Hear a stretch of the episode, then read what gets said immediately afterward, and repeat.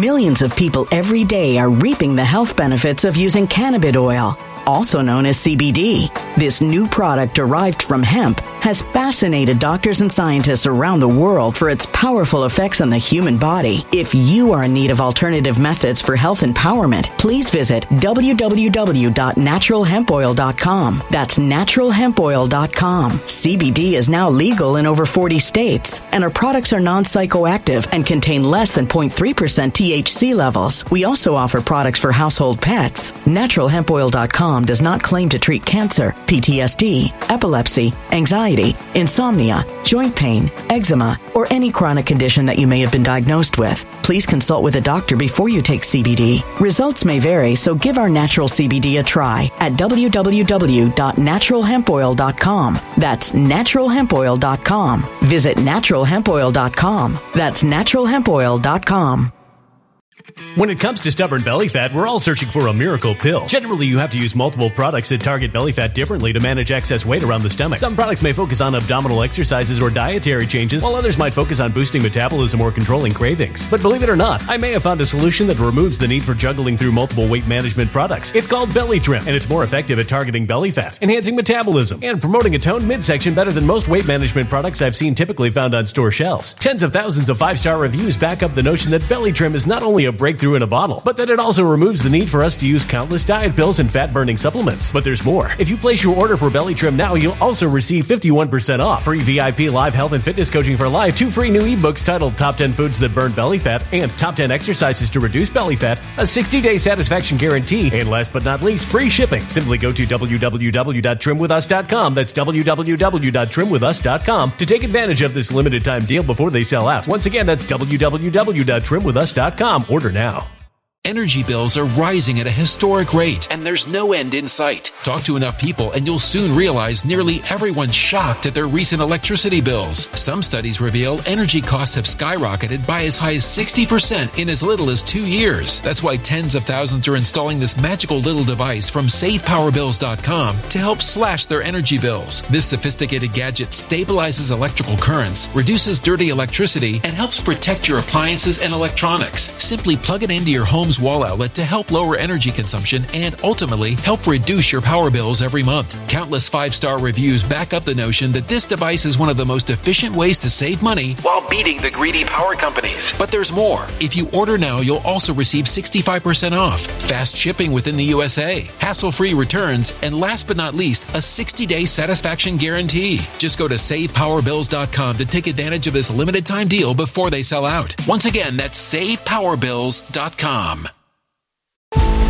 Violent crime across the U.S. has skyrocketed. Just recently, a politician was carjacked by 3 armed attackers outside his home in Washington, D.C. This comes several months after another politician was assaulted in the elevator of her building. Between mass shootings, kidnappings, burglaries, and carjackings, it's never been more vital to learn how to protect yourself. This is why tens of thousands are choosing the Fighter Flare flashlight. The Fighter Flare flashlight has awed people with a wonderful design and massive light output. On top of an ultra-bright 800-lumen light, it boasts powerful strobe lighting modes for self-defense, a glass-breaking hammer, a built-in power bank, solar-powered recharging, rope cutter, siren, and much more. Countless 5-star reviews back up the notion that this flashlight is the latest and greatest in the EDC market.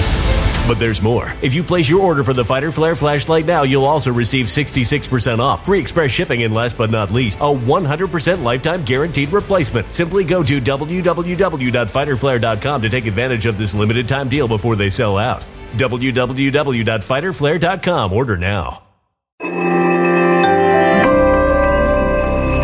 Something wicked is coming this way, and only fools are ignoring the signs. So it's time you became a financial prepper like thousands of others. Gold can travel anywhere. It's international. It's its own currency. Allocate to gold now, the timeless safe haven asset. Open an IRA with Noble Gold Investments to physically hold coins and bars and let real, tangible gold, not just paper, Save your portfolio as the economy burns again. Right now, Noble Gold Investments offers a free 3-ounce silver American Virtue coin with every qualified IRA. Just use the promo code GOLD to claim your free coin and secure your family's financial future. Go to NobleGoldInvestments.com now. NobleGoldInvestments.com. Past performance may not be indicative of future results. Investing in precious metals, including gold, involves risks. Consult with your tax attorney or financial professional before making an investment decision.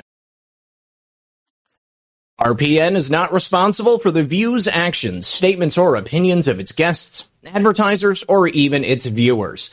The information contained in this program is not to be construed as medical or legal advice. An appearance on this platform is not necessarily an endorsement, but as always, we encourage you to do your own research. Enjoy the show.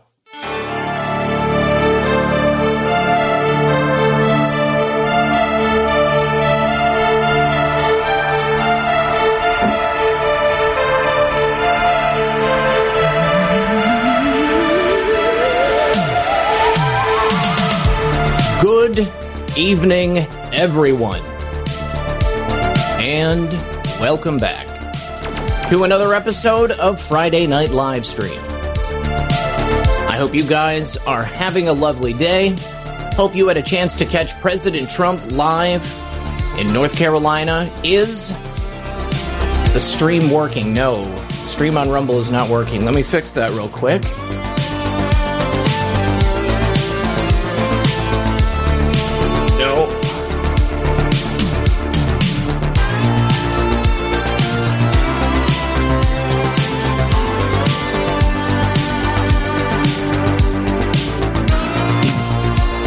Okay, if you're on Rumble, Rumble should be working in just a second. For some reason, the stream key was incorrect. I see it's connecting, and it should be connected now. Do me a favor, if you can hear me out there, if anybody out there can go to Rumble and just let the viewers there know that they may need to refresh their screens. I'll put it in the chat. All right, you know from the card, my good friend Dr. Juliette Engel is here. We're going to be discussing her book and, of course, her life, but Angels Over Moscow, talking specifically about human trafficking, the network that she exposed, and, of course, the work that is still being done today to try to expose human trafficking networks all over the world. Do me a favor, sit back, relax, and grab your popcorn, because we're going to be right back after this. All right, welcome back to the show. Thank you so much, everyone, for joining us. Please do me a favor. Don't forget to like and share the broadcast. Help us by getting it out there on your favorite social media platform. And please join me in welcoming our guest once again this evening, Dr. Juliette Engel. Dr. Engel, how are you tonight? I'm fine, Zach. It's always nice to talk with you, speak with you. It's my pleasure to be able to have you back. It's been almost exactly 2 years. The last time you were on was very shortly after I got deleted from YouTube. Yeah, and then, the same day. Yeah. Then the day I got deleted from Twitter. So pretty intense stuff. And man, a lot has happened in the last 2 years. If we could go back and speak to ourselves on that night, I guarantee you, I never could have predicted the things that we've seen happening in America since that day. So how has the last 2 years been for you personally? Oh, wow. It seems like a very, very long time. Yeah. So much has happened and so much has changed. And for me, I came out with my exposing my story as an MK Ultra survivor, which I did on your show 2 years ago. And that's led to speaking engagements and more interviews and more people contacting me. And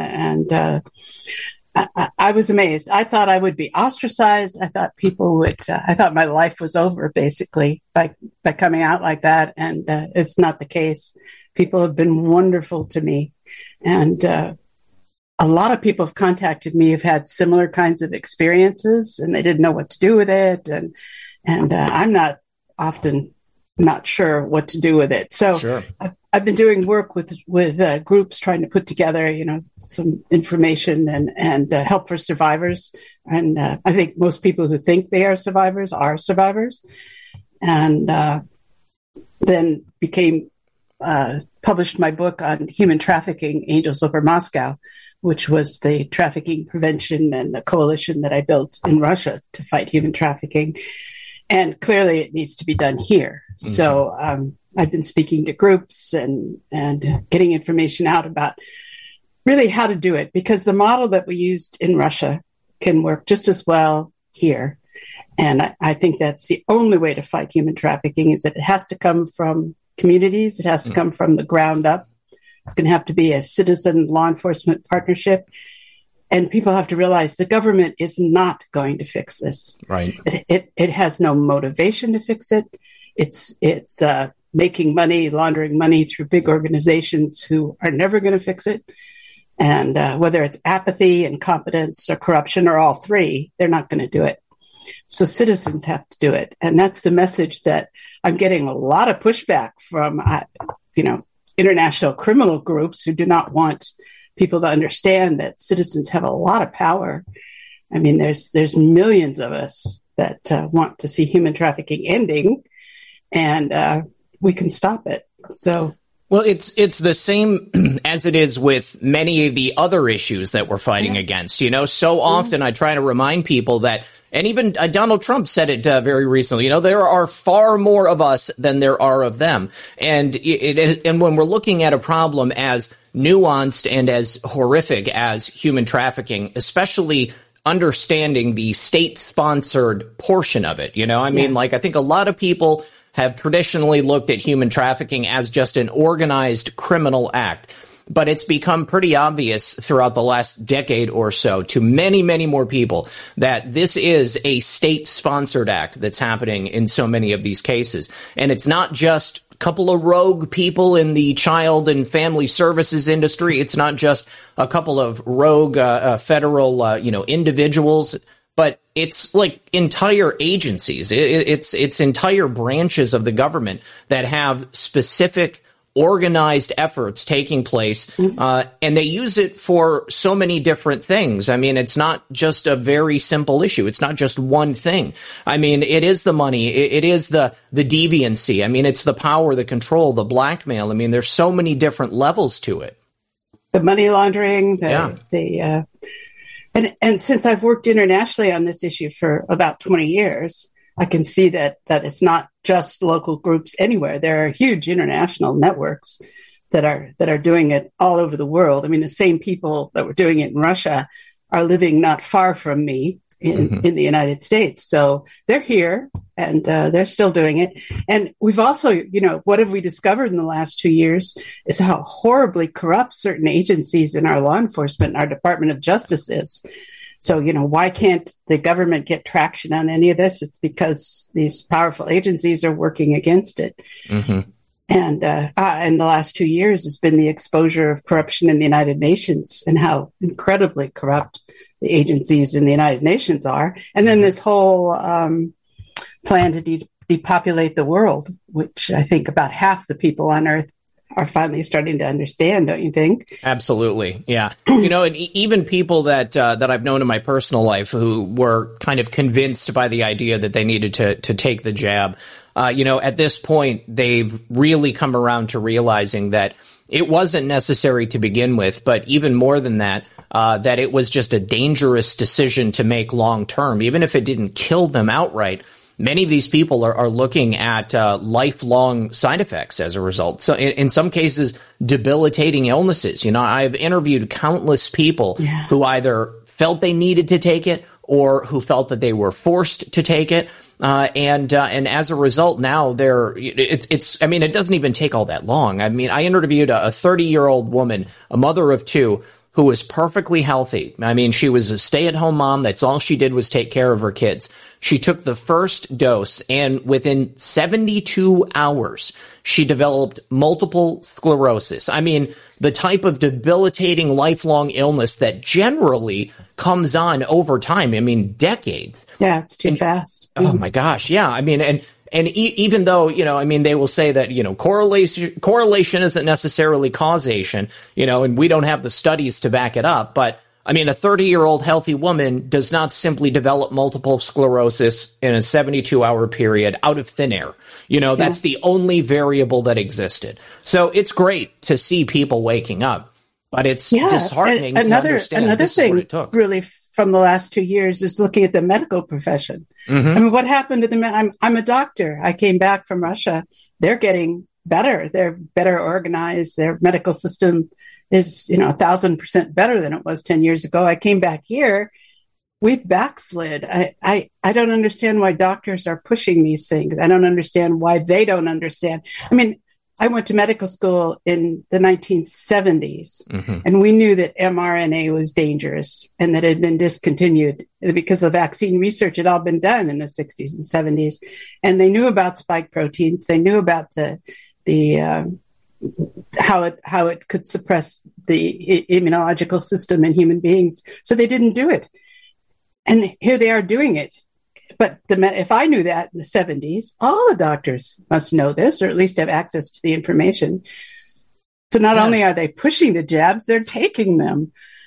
Well, and that's kind of a question for the ages, isn't it, Juliette? I've had this kind of conversation with people, who believe that, the doctors and the people who are actually in power, they're not really taking the same jab that they're pushing on the population. I think it's likely that there are different batches that have different ingredients or perhaps, are more deadly or less deadly than others. And it's totally plausible that for the highest of the elites, they're giving, saline solution or something so that there is no danger to them. But I mean, it's pretty obvious that, a lot of medical professionals have actually taken this stuff. And it is fascinating to just kind of try to comprehend how someone who is supposed to be among the most highly educated individuals out there could rationalize to themselves that this very dangerous, highly experimental gene therapy would be something that they could rationalize to put inside their bodies. I mean, I'm shocked every single day. I was going to say open up the paper, but nobody opens the paper anymore. You just open up the computer and you look in and you hear something about a doctor or a medical professional. I mean, dropping dead. Died peacefully in their sleep. Natural causes at 32 years old, a cardiovascular disease. I mean, how many times have you heard that? Somebody who just did not look like they were on their deathbed and they had cardiovascular disease. Something wrong with their heart. That's just not normal. Well, I think the doctors are answering to the insurance companies. Right. It's money. And money. And they're afraid of ruffling feathers among administrators, insurance companies, and, state licensors. So you've got a huge wad of corruption. And that's another agency. I mean, the medical profession should be guarding the public against human trafficking. Mm-hmm. They're probably the first ones that see, 80% of the cases because they come into the ERs or they're referred by schools or, some other community service. So they do get to the medical professionals, but the medical professionals don't have a clue. So we're going to change that. What occurred to me is, you mentioned the first people, that front line that should be seeing the signs of this. Social services is an industry that is by and large overrun by bleeding hearts. I mean, super left-wing people, Democrats. And I feel like it's along the lines of the type of behaviors that a lot of Democrats are trying to push as being somehow normalized, like the sexualization of children and these kind of deviant behaviors. And, and not to mention, I think that generally speaking, they're more apt to go along with things if they feel that, it's going to benefit them more than people who consider themselves to be patriots, certainly. And so I wonder, how much of it is just willful ignorance because maybe they're profiting from it or, maybe just stupidity because they don't have any idea that, something's going on. I mean, the education system is collapsing in America today. And I was wondering the same with doctors, too. I mean, is it just that for, 20 or so years they didn't mention spiked proteins or they didn't mention mRNA? And so people just forgot about it. And then they bring it up and they're like, guess what? We've got the answer. Here we go. Yeah, I don't know, but I think it's a combination of all those things, and you can't fix stupid. You're never going to fix stupid, but you can fix corrupt. That's right. So, but the impetus to do that is not going to come from the top down because we're suffering from a whole layer of terminal corruption if we let it continue. Mm-hmm. We've got to stop this. So it's the groundswell. I mean, we have an enormous groundswell. I mean, look at the Trump rally. Mm-hmm. Look at all those great deplorables out there. That's right. You know, loving on America. Those Basket are the full people. Of beautiful. Yeah. And it doesn't. So what needs to be done is local communities have to know what to do. So that's the role of something like the Angel Coalition, is to create the materials, the processes, work out the agreements, because it has to be a partnership between citizens and law enforcement. But you have to know how to work with law enforcement, and you have to know how to approach law enforcement, how to get them to take you seriously, how to be a good resource. And then you have it start working in I'll say we start working it in 10 communities, and we've got 10 communities that want to start. Yeah. And I'm going off to do a conference with a group of law enforcement next week. And we're going to start writing the protocols for because you can't just they can't be answering to everyone, but you can have a system for reporting human trafficking. And everyone I talk to has some idea that they've seen that going on, but they don't know what to do about it. Right. So I think if you create, and this is what we did in Russia. So, shall I tell you a little bit? I was actually going to say, before we get too deep into what you're doing now, let's go back to when you actually went to Russia. I mean, what was it that drove you to sell your practice here in America and go to the former Soviet Union in the wake of the collapse of communism? Well, I realize in retrospect it was a combination of my upbringing in an MK Ultra program. Yeah, but I didn't realize that at the time. But I was actually invited to go to Russia and be the first doctor into their maternity hospital system, because my specialty was ultrasound diagnosis, and I had a laboratory and a technology firm that did ultrasound development. So it was a first line tool for maternity hospitals. So they invited me to come, and I did go. This was in January of 1990. So I was the first one to get into not their show hospitals, but their actual hospitals. And that was so horrific. I'd never experienced anything like that. And it was the kind of thing that you couldn't leave behind. And I've written about it in both my books, in Sparky, Surviving Sex Magic, and also in my new book, Angels Over Moscow. So I kept coming back. And eventually I sold my practice in Seattle. I had a thriving practice in Seattle. I sold it, started Miramed Institute as a nonprofit organization, and started working in Russia with reforming maternal and infant health care. They were very receptive. I mean, it was they were desperate for the information. They wanted to soak it up. They did everything. Every expert that we brought over was treated, with great respect, and the information was absorbed, and they were ready for change. Well, so I mean, they must have been so closed off to the information that had been, developing out in the greater world. I mean, I know, I remember a little bit from when I was a kid, and when, the specter of the Soviet Union loomed, and it seemed like there was just such this great divide between the East and the West. And even after that, between China and the West, and that's all kind of fizzled away. It's dissolved, and now there seems to be this real intermingling of information and science and stuff like that. But I mean, it must have been a very, very different world. Very different world, and I was privileged to be there during the breakup of the Soviet Union and the chaos that ensued in that, and just developed a tremendous admiration for the strength and the goodness of those people as their whole entire system was crumbling. And that's where we are right now. Right. Our entire system, we're right at the edge, and they see it. They think, they hope we pull back and don't go over the edge. We're at the edge. Everything's going to crumble. And then do we have the fortitude and the brains and the skill and the determination and the beliefs to rebuild in a better world, or is it just going to fall apart and we become a third world nation, which is what the genocidists have, planned for us, but we're not going to do that. So back to the fall of the Soviet Union, and my role in this is as I worked in the maternity hospitals, I realized how many children were being abandoned. So we've gone where they were, because most of the pregnancies were aborted. They had free abortions. That was the only childcare they had, and it drove women to suicide. It was such a barbaric system and terrible practice, and but they would have the children, and then the hospital would talk them into giving them up, and they could be given up for multiple reasons. One of the most common was red hair. If you had red hair, you could be abandoned in a hospital. And so there were orphanages full of kids with red hair. Why is that? Well, they said, well, there was never an angel with red hair. That was the explanation. That's so weird. Okay.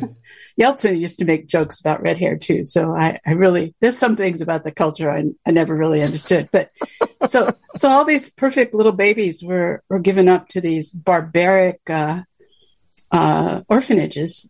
And at the time I was there, I found out there were 800,000 children growing up in these institutions. So I of course had to get out, see the institutions. I had to visit these places. I started working with, again, they were just eager to change and reform everything. So I started working with teachers and educators and starting to develop programs of life skills so the kids could get out of the orphanages and then get a job and live. But what was actually happening is the kids were walking out the door. They were being picked up by human traffickers and taken all over the world and sold for every possible situation. And I didn't, you know, how do you grasp that? How do you grasp that that's happening here? And it is. Yeah. But I had one incident where I was taking coats to an orphanage up on the border of Russia and Finland in the middle of winter. They needed coats. It was in the middle of the financial crash of 1998 when the whole economy went down the tubes. It was sort of the second fall of the Soviet Union. And so I took these coats on this bus, and it's a long story, and it's in the book. And we handed out the coats. The kids went to school, and there were 15 coats left. So can you show the slide of the kids in front of the orphanage? Oh, yeah. Give me just a second and I can get that pulled up. So we found out that all the teenage girls were gone. And as soon as Zach has the picture up, this is a picture of the kids that had disappeared. And I found out by talking to the younger kids that there was a bus that came from Finland every summer, or every other summer actually, and would take all the teenage girls to Finland for jobs. And they thought this was great, and they couldn't wait till they got to go. So I thought that was pretty dodgy. And I actually followed the bus up the route that the bus took up to Murmansk and hooked up with women's groups up there who were aware of what was happening. And then we followed the bus from Murmansk over the border into Norway, up into the most northern parts of Norway, and discovered that the buses became mobile brothels, and the girls were being raped. These little girls were being raped on the buses, and the buses just kept rolling until they got to Norway.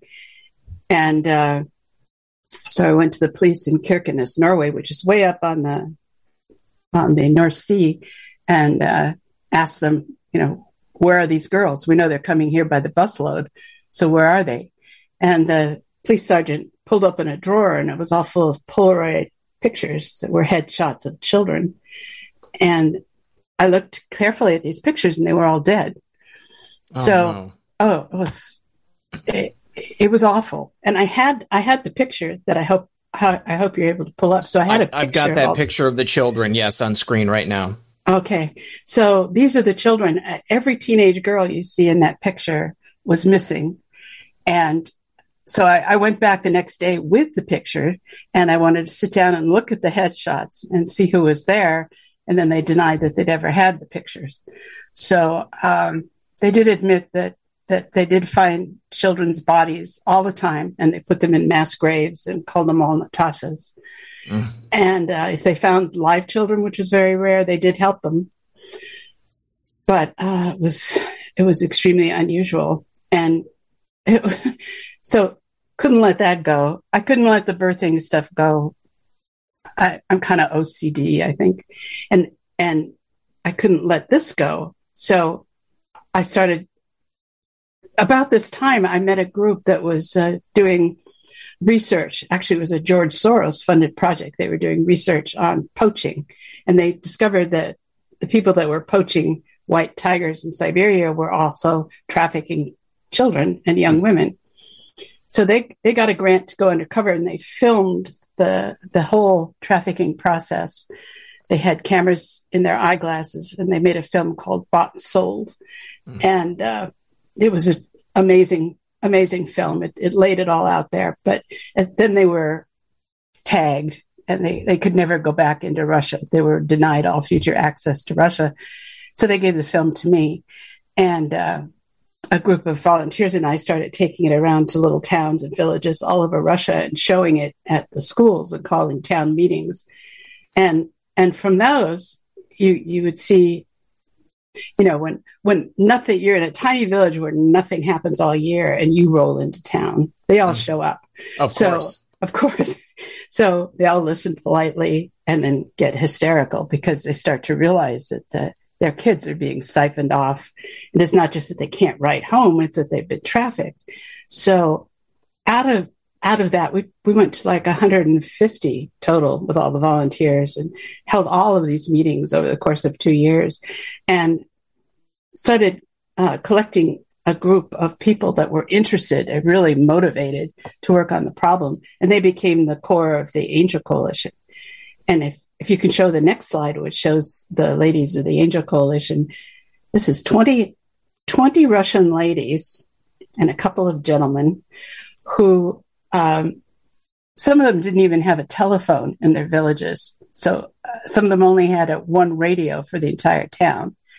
But they were determined to start to stop human trafficking in their areas. So these ladies became the core of the Angel Coalition, which grew into a huge international coalition in multiple countries. Eventually, they went out to multiple countries. And over the course of the 10 years that we were really active and fully funded, we rescued over 70,000 people from human trafficking. Yeah, from 15 different countries and all the former Soviet republics. And that's because of the law enforcement partnership. We went and trained law enforcement that, okay, you pick up one Russian girl, that means there's a brothel with 20 others. So have the girl take you to the brothel. And we would be on the phone with the girl during this process so that she was all right and not terrified. Well, one of the most difficult things that I can probably think of with that is like explaining to law enforcement that this isn't just a problem of like prostitution. You know, I mean, like it's an organized criminal network of people who are stealing and selling these children into the sex trade. And I mean, did you find that there was like a stigmatization about, you know, people if they thought somebody was a prostitute, like was it difficult to explain to them that it's not just a prostitute? This is somebody who has had their life stolen from them. Yeah. And largely they don't care because they're dealing with, you know, I mean, what they have to deal with on the streets is just unbelievable. But the incentive for them is if they treat the victim well, then she becomes a witness. Mm-hmm. So she's not just, you know, another piece of dirt off the street. Here's a witness. They're going to get a prosecution out of this. And it worked that way. And if you get follow her to the brothel and get 20 to 50 girls and young women, they all become witnesses. And that's what happened. And I think that's why we became extremely unpopular in certain circles, because it was a very effective strategy. And when we started doing this to the brothels that were up and down the highway, Yaroslavl Road outside of Moscow, those were all international. Those were Ukrainian, Albanian, Bulgarian. They each had a brothel outside of Moscow there, and they knew how to play jurisdictions. So, and this happens here too. So it's like, okay, the Ohio State Police are going to raid a brothel, so they pick up and move to Pennsylvania. And then the case gets lost because it's not high enough value for the FBI, but so it fades. So they're doing that here, and that's what they were doing there. And we got the federal police involved, and they started raiding the child brothels. And they released thousands of children who were being held just outside of Moscow. And Juliette, those same people are here. I want to hear about that. Before you go into that, you said 70,000 people saved. Yeah. Can you estimate how many people actually paid, like, you know, what was criminally prosecuted? How many people might have been arrested as a result of your work? Wow, that would be very interesting. I don't think we have that data. We focused on the victims because they were our contacts. Yeah. There were a lot of prosecutions, and we would provide counseling through the prosecution process. Plus, other NGOs in other countries did a lot of great work on victim support and getting them through the courts. But then when our administration changed, the whole motivation for doing anything against human trafficking disappeared. And when you say you're the administration, are you talking about the Obama administration? Yeah. Yeah. Okay. Yes. The Bush administration did provide support, and the State Department had policies on prostitution and human trafficking. But as soon as Obama was in office, all that disappeared, and the whole trafficking effort was absorbed by the Department of Justice, which and Hillary Clinton was at the State Department. Hillary Clinton was the Secretary of State, and I mean, during the Obama administration, I mean, I believe that Hillary Clinton oversaw the cover-up of a human trafficking and child pornography ring that took place there at the State Department as well. Yes, very much so, and the Clinton Foundation was soaking up all the resources. So they would destroy small organizations like ours. And it wasn't just us they came after. It was all of them. So pretty soon all you had was Clinton Foundation, Soros, International Organization of Migration, which has to be looked at. That's a UN-affiliated organization that you probably have never heard of, have you? No, I haven't, no. And it's the biggest human trafficker on the planet. Wow. So you think, how are all these people getting into Europe? How are all these people getting into the United States? They're coming in with funds from the International Organization of Migration. And they are something like an $800 billion a year operation. And it's like you can't talk about it. So, but we had a sub-grant through them. And it's a perfect example of how money is laundered. Mm-hmm. So we had a grant. We were never even told how big the grant was, but apparently it was considerable. It was in our names. And we supposedly had 15 employees on this grant. We had 2. So by the time the money got to us, we had 2 employees and a very small budget. And we could do, you know, they would give us a piece of a person here and a piece of a person there. We weren't meant to succeed with this money. But yet, officially, the State Department would get up and say, whoa, they've got this big grant, you know, and it all went into the International Organization of Migration, and we were never even told who our employees were. Wow. And so that's money laundering, you know. Absolutely. That's how it's done. And the little organizations are just, you know, obliterated in that process and not meant to succeed. So when in the introduction of your book or in the description of your book, you mentioned a state-sponsored aspect to this, and then you said that there were people that were doing it in Russia that are here now. Can you take us through that? Well, there were a lot of when Russia opened for business, a lot of the I don't know how to explain the whole oligarch system, but it's essentially the same as the elites here in America. I mean, you know, you've got like your party bosses and your wealthy people that are running industry, and then the politicians, and they all just kind of intermingle. I would imagine that Nancy Pelosi and the Pelosi clan, they're modern day oligarchs here in America. I think, and that's the Bidens true. Too. Yes, and they all know each other. Mm-hmm. So, and I mean internationally. Collude with each other. Yep. But in Russia, that was very common for members of parliament to own brothel. They call it nightclubs all over Europe. And so they would support these nightclubs, and they got special dispensation. They got tax breaks. They paid off local countries. And these were all where the trafficked people were sent. So there was collusion on all kinds of levels. And we'll have the same problem here as we did there, and that is that a lot of the top level of law enforcement is completely corrupt and part of this, but you've got about half of it that isn't. And you've got to find on a person-to-person basis who it is that you can really trust. And I can tell you that one of the people that we just loved working with is now the Minister of Interior of Russia. So he's now the top guy of Russia, incorruptible. So that's the kind of relationship you want to have. When I first met him, he was a detective on the street.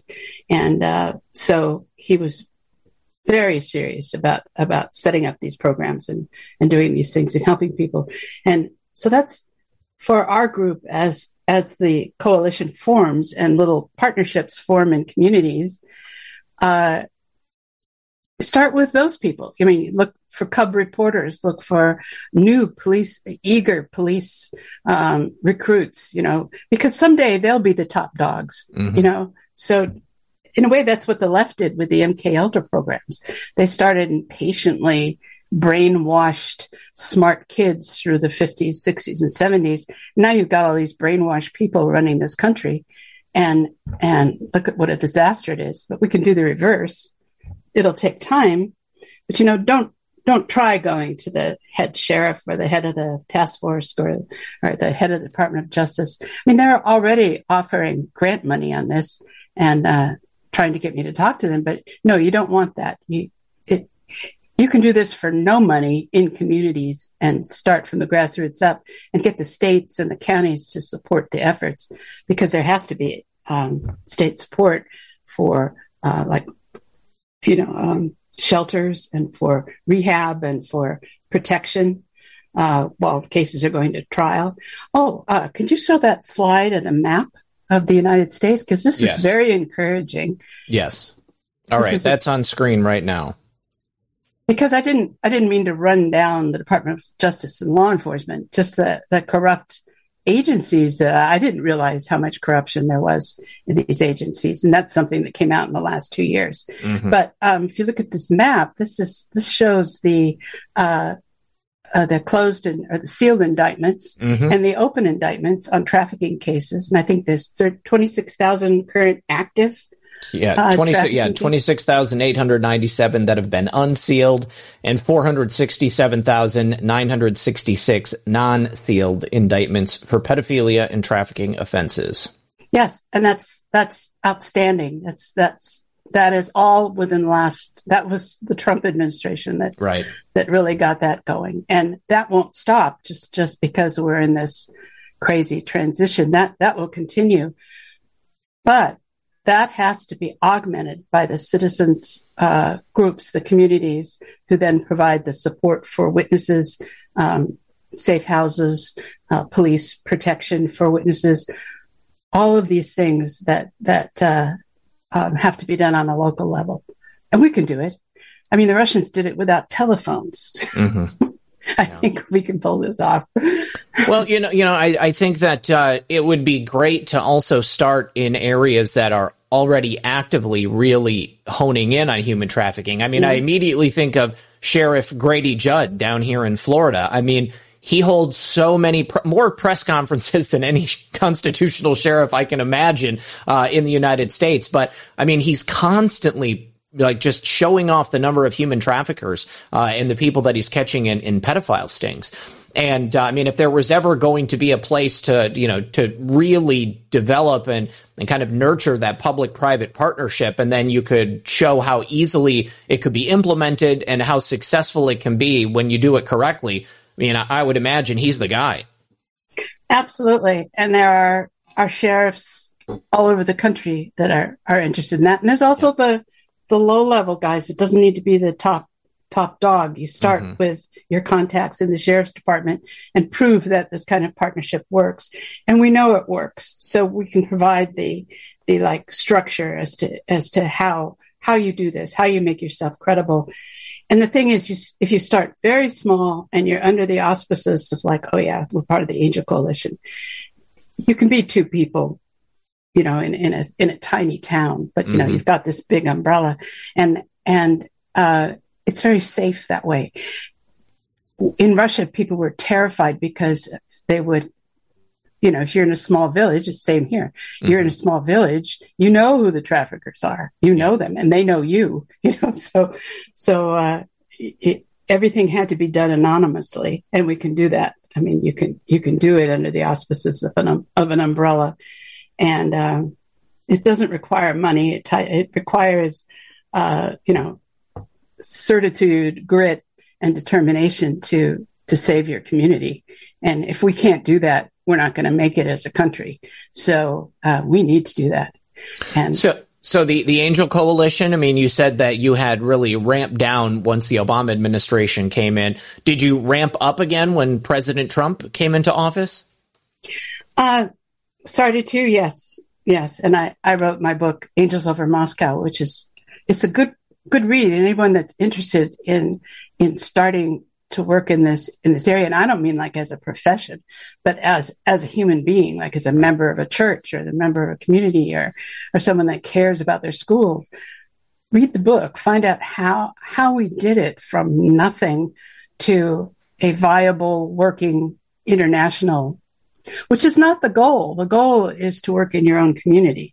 So for each person, it's to say, okay, I'm noticing there's something suspicious going on in this strip mall over here, and kids are showing up and kids are leaving, and, you know, it looks very suspicious, but we don't know what to do about it. So we're going to make sure you know what to do about it and who to go to and how to develop your relationship with law enforcement in your community, because it has to be a partnership. You can't go over there and arrest anybody. Right. So when so right now the Angel Coalition is active. Like, is there some way that people can go about becoming like officially associated with it and actually, like, you know, opening up branch offices or doing this under the auspices of your larger umbrella? Yes, we're starting that. So okay. Within the next 6 months, it will be possible to do that. First of all, we need to get anybody can start now. You can start now. You can go talk to every state has a trafficking task force.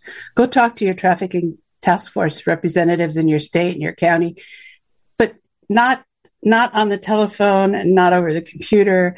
Sit down with them face to face and decide, is this a good person? Right. That's the thing that the Russians are so good at. They look at your soul. Yeah, they do. You're right. Here's a little example of that. Everybody in Russia uses taxis, but they're not taxis. They're called gypsy cabs. And anybody who drives will pick someone up if they're standing with their hand out. And I did that for 20 years, all by myself, all over Russia, getting rides in strangers' cars. But there's a little negotiation that takes place when you look each other in the eye, and they decide if you're bad news and you decide if they're bad news, and you hit a little soul-to-soul agreement. Works every time, you know. Your soul judgment is infallible. That's great. Well, that's really interesting because, you know, I mean, here in America, I mean, obviously hitchhiking used to be a thing, but then I think because of serial killers like Ted Bundy, kind of killed hitchhiking for everybody here. And, Russia hasn't had the same type of, fascination with death that the United States has. I mean, we have a lot more active serial killers here, don't we? Hard to say. I think they've got their share. Yeah. But, they've got pretty grim. I don't know. I mean, I think I've only heard of like two Russian serial killers. There was one, this guy that was the serial killer in Moscow, like in a park. It was this giant park and people would walk through and he would, I don't know, take them. And I don't know if he had like a catchy name, like, you know, the Green River or BTK or something crazy like that. But yeah, I mean, I guess maybe I'm just thinking I've heard about it a lot more here in America, but I think that the idea that anybody could just stick their hand out and somebody would stop for you and, you know, you would come to some agreement and get a ride somewhere. That's just strange. I suppose. And a nonverbal agreement. Yeah. Because you're just looking each other in the eye, you know. Mm-hmm.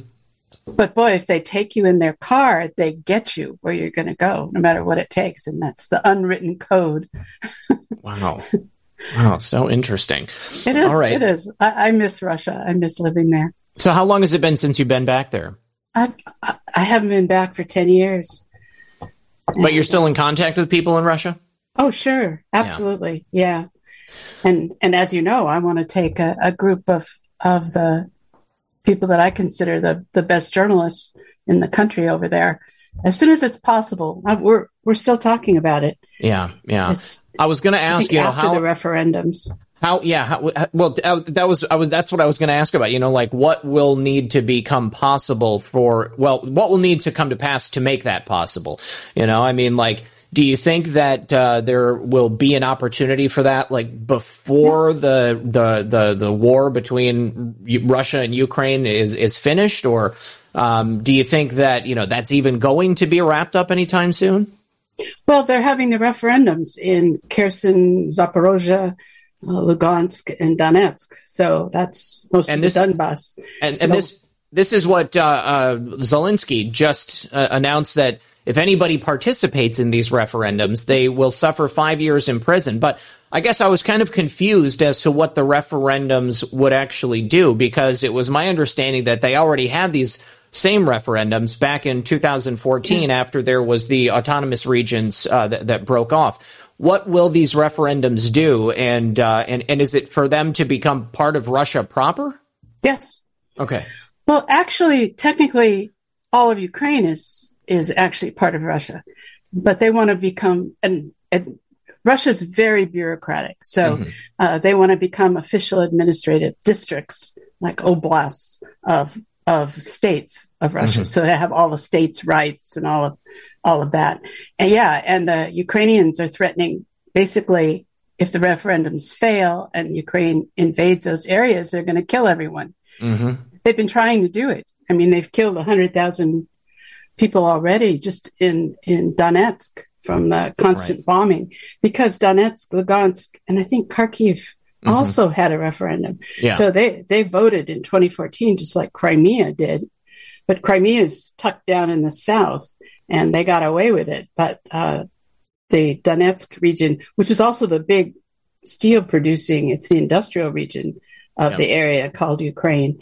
And Ukraine declared genocide. They said they would kill every Russian. That's 8 million people that they were out to kill in the breakaway, what they call the breakaway republics. So they're redoing the referendums, but this time they're backed by the Russian army. And that's the difference. So, okay. So previously when they were held, they became like breakaway republics, like their own autonomous regions, not Russia, not Ukraine.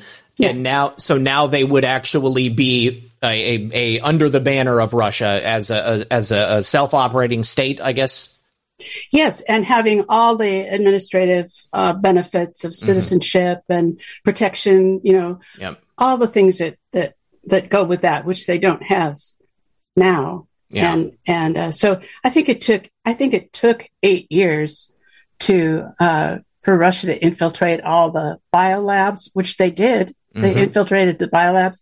They infiltrated the Kharkiv Institute, which was making the Sukhets nuclear bombs, which I am sure were going to be used on the Kiev embassy to blow up all that evidence they have there. And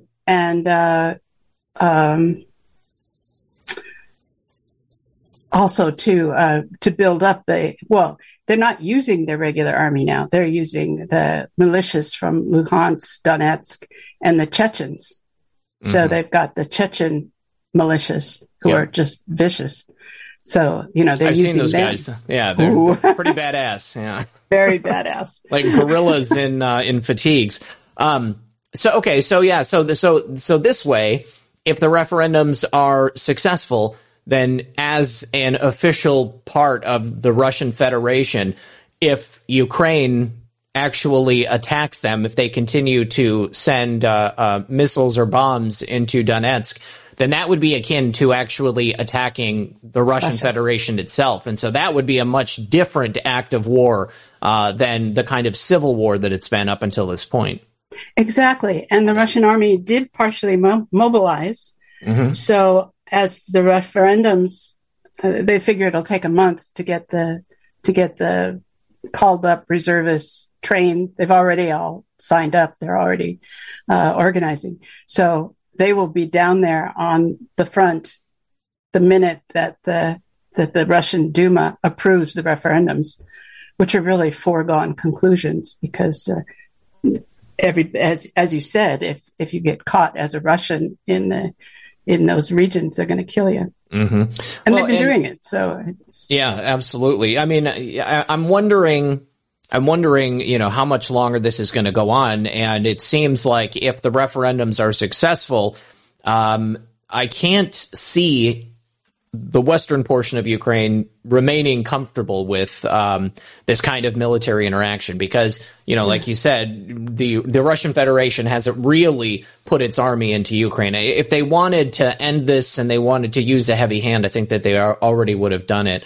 And, you know, the people in those breakaway republics, one of the reasons that millions of people every day are reaping the health benefits of using cannabis oil, also known as CBD. This new product derived from hemp has fascinated doctors and scientists around the world for its powerful effects on the human body. If you are in need of alternative methods for health empowerment, please visit www.naturalhempoil.com. That's www.naturalhempoil.com. CBD is now legal in over 40 states, and our products are non-psychoactive and contain less than 0.3% THC levels. We also offer products for household pets. NaturalHempOil.com does not claim to treat cancer, PTSD, epilepsy, anxiety, insomnia, joint pain, eczema, or any chronic condition that you may have been diagnosed with. Please consult with a doctor before you take CBD. Results may vary, so give our natural CBD a try at www.naturalhempoil.com. That's www.naturalhempoil.com.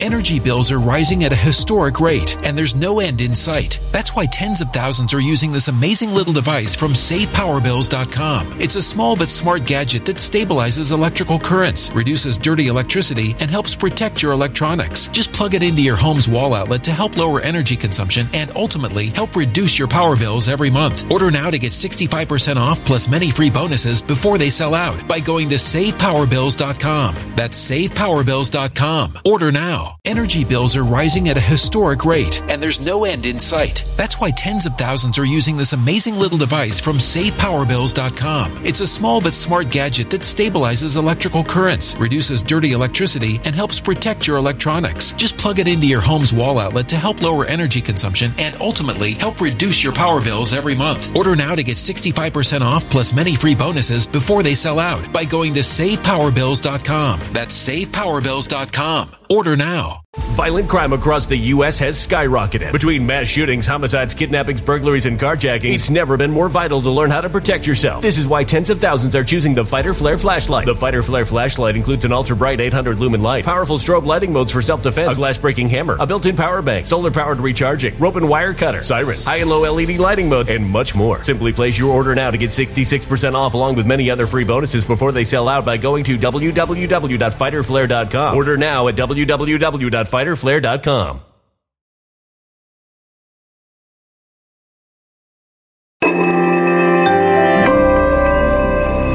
A human catastrophe is closing in. Nobody knows how far this one is going to go. You can feel the heat as tension is rising globally. War is expensive. Open a Noble Gold Investments IRA today, and you can claim a free 3-ounce silver American Virtue coin. Just use the promo code GOLD. Go to noblegoldinvestments.com now. Past performance may not be indicative of future results. Investing in precious metals, including gold, involves risks. Consult with your tax attorney or financial professional before making an investment decision. There is this like affinity between them and the Russian people is because, I mean, it's all it's Russian people already. They are Russian people. Yeah, they're speaking Russian. They have Russian genetics. And, you know, I mean, it's just they were just a part of Ukraine for a long time.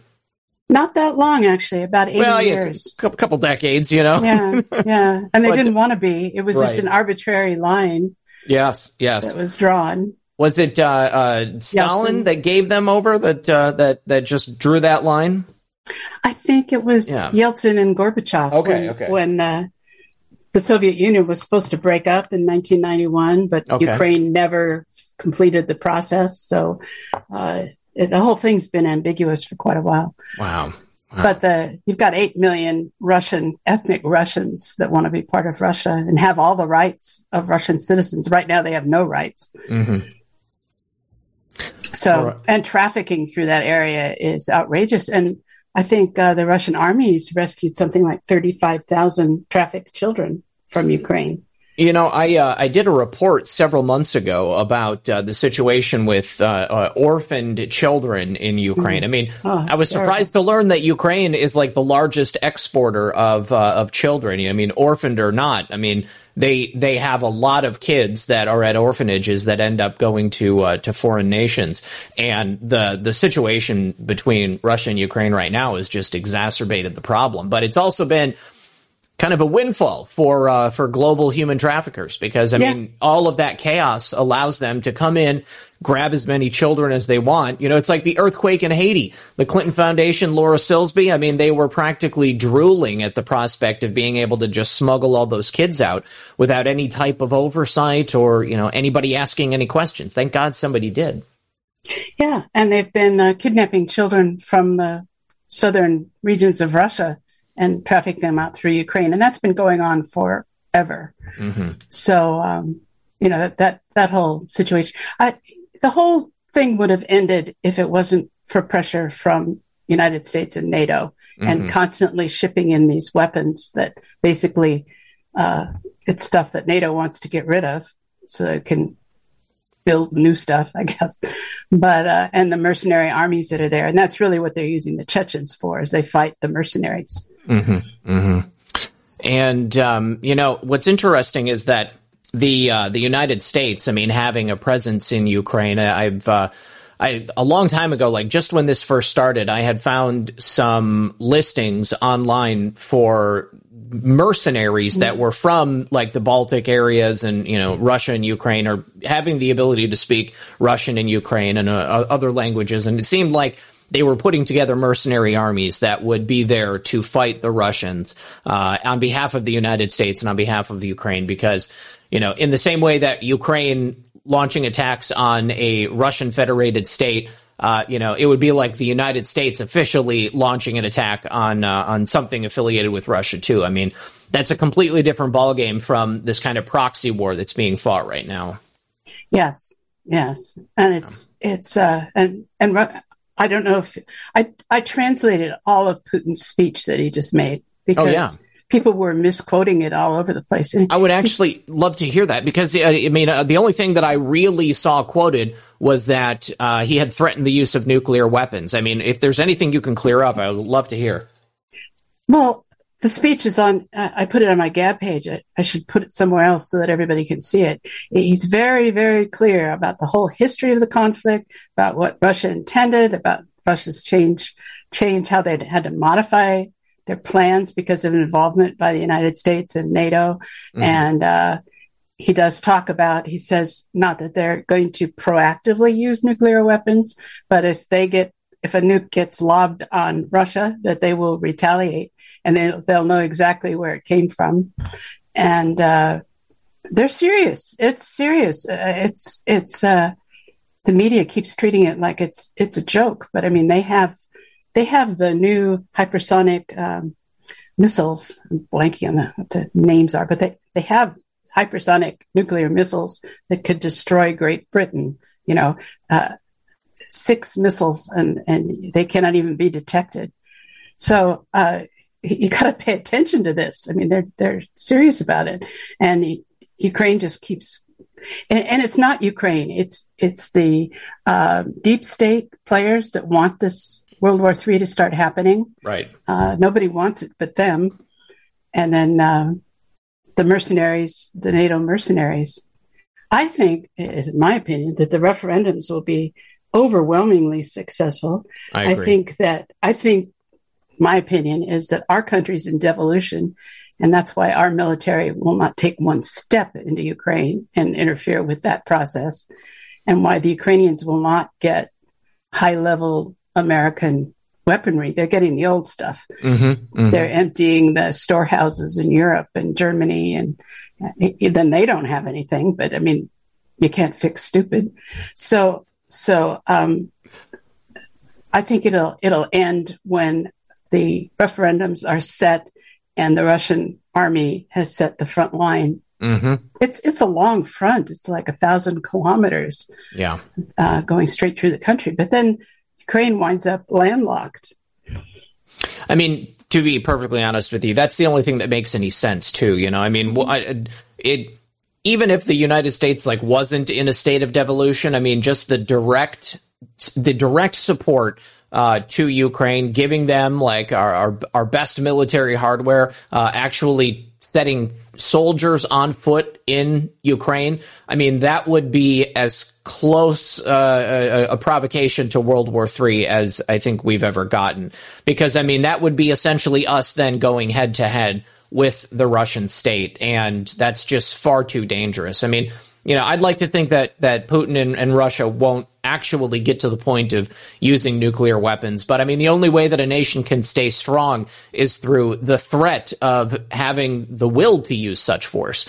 Because if anybody out there on planet Earth, whether it's United States, China, or, you know, anybody else smaller, if they look at Russia and say, you know, hey, there's no way they would ever go to that length, you know, then that allows them to push it farther and farther and farther to find what line they would actually be willing to step over. I mean, they have to have a show of force.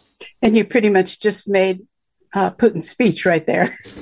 He said, if we don't have a show of force and we aren't serious about it, they're not going to take us seriously. That's right. And I'll send it to you. You can put it on your website, maybe. I would love to. And I actually just pulled up your Gab, and I passed it out to everybody in the chat. And Juliette, I see that you just celebrated a birthday not that long ago, a couple of months ago.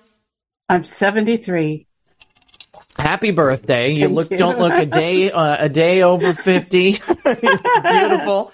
And let me see. You guys, if you are on Gab, I highly suggest you go follow Juliette. She's got some wonderful insight into a lot of different topics, and I'm really happy that we met. And I also want to say, this at the beginning. I'm so happy that your experience of coming out and speaking out about your life and the things that you've been through has been a positive experience. I mean, I remember how scared you were. I remember, you know, how nerve-wracking that was. And to know that, you know, your appearance here and being a public person and, you know, not having to worry about it anymore.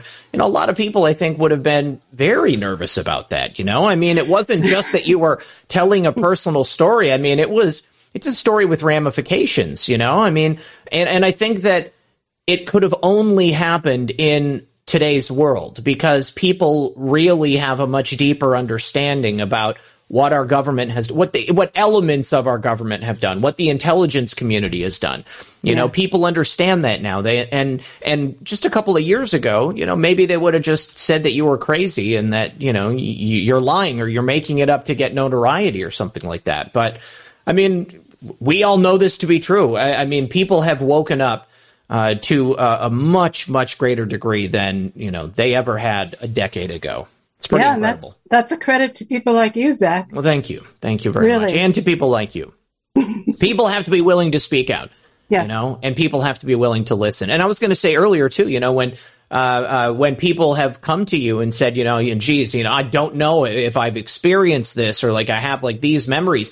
I mean, the very nature of the MK Ultra process, I think, is designed to cause that inherent doubt or to make it unbelievable in certain cases. You know, it's like gang stalking. You know, I mean, that's designed to make you feel as if you're going crazy. And, you know, you come out and you say, you know, I've got people following me. You know, there are people that are doing weird things to me. You know, I mean, it just makes a person sound like they're unhinged. But I know that it happens. I mean, it's been proven. People have been murdered for coming out and saying this stuff. So, you know, I'm really glad that we are creating this network of people that have the ability to come together and to kind of discuss their shared experiences and help people process it and hopefully make sure it doesn't happen again. That's the only way that's going to make sure it doesn't happen again. Yeah. And again, that there's millions of us that stand against that. And coming from that MK Ultra background, I always felt like I was completely alone. Mm-hmm. I would imagine. Yeah. And so that night, coming out and talking on your show while you're busy trying to keep from being totally destroyed and wiped off the network. Well, you know, the great irony was because of, you know, getting deleted from everything, you know, I was like, you know, gloves are off. I mean, there's no reason to censor ourselves at this point. You know, there's been a couple of people recently who were, you know, in the midst of an interview, you know, there's, I don't know if I should go there. And I'm just like, you know, drop it. You know, I don't care what it is. They can't take anything else away from me. I've already established myself on all these alternate platforms. There are so many people out there who are speaking the truth now. Yeah, it's a very different world. And it's a tidal wave. Yeah. I'm glad to be a part of it for sure. I'm glad you're a part of it as well. All right, you guys, I opened up the lines, the phone lines. Let me go ahead and pass out the Zoom link again. If you have any questions for Juliette about what we talked about before, about her first book, Sparky, and her experiences as an MK Ultra survivor, or her new book, Angels Over Moscow, and human trafficking and work that we can do individually in our own communities to combat it and expose it, I am going to encourage you to call in. Go ahead and jump on the line here. And even if maybe you have a question about something else, that's totally cool too. Let's see. Juliette, did you happen to watch President Trump's speech before we went on, or are you saving that for later? I got the last half of it. Okay. Hang on. Did I put that number on there? Yes, I did. Okay. All right. So that's the Zoom link. And here is the phone information. If you want to call in on your phone, you just dial that number, 646-931-3860. Then it'll ask you to put in the passcode and the meeting ID. Or if you have the Zoom app on your phone or on your computer, then you can go ahead and just use that, and then you'll come into the waiting room. Let me go through the couple of thank yous we've got over here on Foxhole. Thank you to Insight Gino for starting off the gold pills. Porpoiseful says, good evening. Space Coast Patriot says, Juliette is a brave soul. Zach, I love your shows. Thank you from both of us. Jason Blocker, good to see you, Jason. Asti Ball with the cookie, thank you. PJ Car 17 says, you have the best guests. Thank you. Appreciate that. Jason said, did she say a Soros-backed group helped expose trafficking during the White Tiger poaching investigation? And this is actually something I wanted to bring up, Juliette, because, obviously I think people hear George Soros' name and they immediately think, how can that be associated with anything positive? Or they just think about NGOs or nonprofits in general. And, I've talked about, on a number of occasions about how this is a real opportunity for people to launder money, and it's an opportunity for people to do bad things. But it's nuanced, isn't it? I mean, there are many levels here. Go ahead. Well, the Soros, the organization was an environmental group. So they had gotten money through the Open Society Institute, and they were funding conservation efforts in various countries. And they funded a lot of things. Like they funded the hardwiring. This is the Open Society. This is George Soros. The hardwiring of all the universities for the internet. They did that.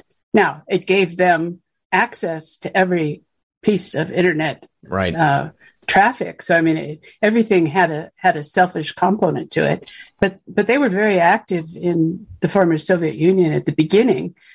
And by the time, let's see, about 2004, 2005, they were kicked out entirely for laundering money and for pushing the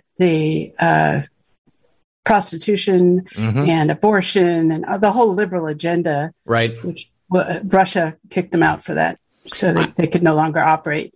I was going to mention that, considering the kind of wide open nature of Russia at that time, it would be a perfect opportunity for a group like the Open Society Foundation to develop a toehold by supporting specific missions of specific groups, because, like you said, it gives them access to the internet infrastructure, gives them the ability to get into a community so they can set up abortion clinics or, different ways to liberalize societies, but also to allow them to, under the auspices of perhaps fighting human trafficking, come in and take over a network and then use that line to do, their own type of nefarious stuff. But then also, the way that grant writing works is that you're not asking for a grant to fight human trafficking. That's not what it is. You're asking for money for specific missions to address a specific issue. And so, perhaps they had given money to a variety of nonprofits and NGOs for specific goals that were being done on different projects. So I don't know. No, it's true. And after a while, they became like carpetbaggers, and they were really you couldn't go anywhere in Russian parliament or anything without running into their lobbyists. So eventually Russia kicked them out, but they just went to Ukraine. So Kiev is just infested with them. And so the whole liberal agenda and the whole deep state process got started in Ukraine and had fertile ground there. And if you look at some of Putin's speeches, he talks about that he never wants to take over the western part of Ukraine because it's been infested and the people's minds have been, they've been brainwashed and they've got this liberal agenda going, and Russia doesn't want to deal with it. He said, we're going to wind up having to feed all these people and, you know, what are we going to do with them? It's more trouble than it's worth. Exactly. That's what he said. That's what he said. So they don't want Kiev. They don't want the problems in the west of Russia, which they consider deep state problems, but they had to get rid of the biolabs because that was the Nazi front that was preparing to, genetically destroy Russia. They openly said they were going to divide it into 5 parts and wipe out each ethnic group and then turn it to dust. Yeah. A weak, demoralized, and disgusting nation is a much different circumstance than an actual, existential threat to the lives and safety of Russians. That's what the biolabs represented. So a boneless chicken also says, Zach, you bring the best information on Foxhole. You do such a great work for us. You deserve so much back. I really, really appreciate that. That means a lot. So we have 2 people on the line. Eric Clark, you're first. We're going to bring you in after I say thank you to Jerry. Thank you very much on Cash App, also to Mitzi. And then thank you to Sammy Q Patriot, who says, hello, my friend. Good to see you, Sammy. I'm glad you're here tonight. Let's go ahead and bring Eric in. And then looks like Colin is on the line after that. So hopefully everybody's phone lines will work, and don't forget to mute your stream before you connect your microphone. Eric, I can see you, but we don't have a microphone. There we go. Can you hear me, Eric? I can hear you. Awesome. Let me mute the stream. No problem. All right. Here I am. Well, I love that you've got your pocket constitution in the background there, buddy. Thank you, Zach. I'm actually I'm a January 6th defendant, and I've been doing a few podcasts here recently. So I sort of want to.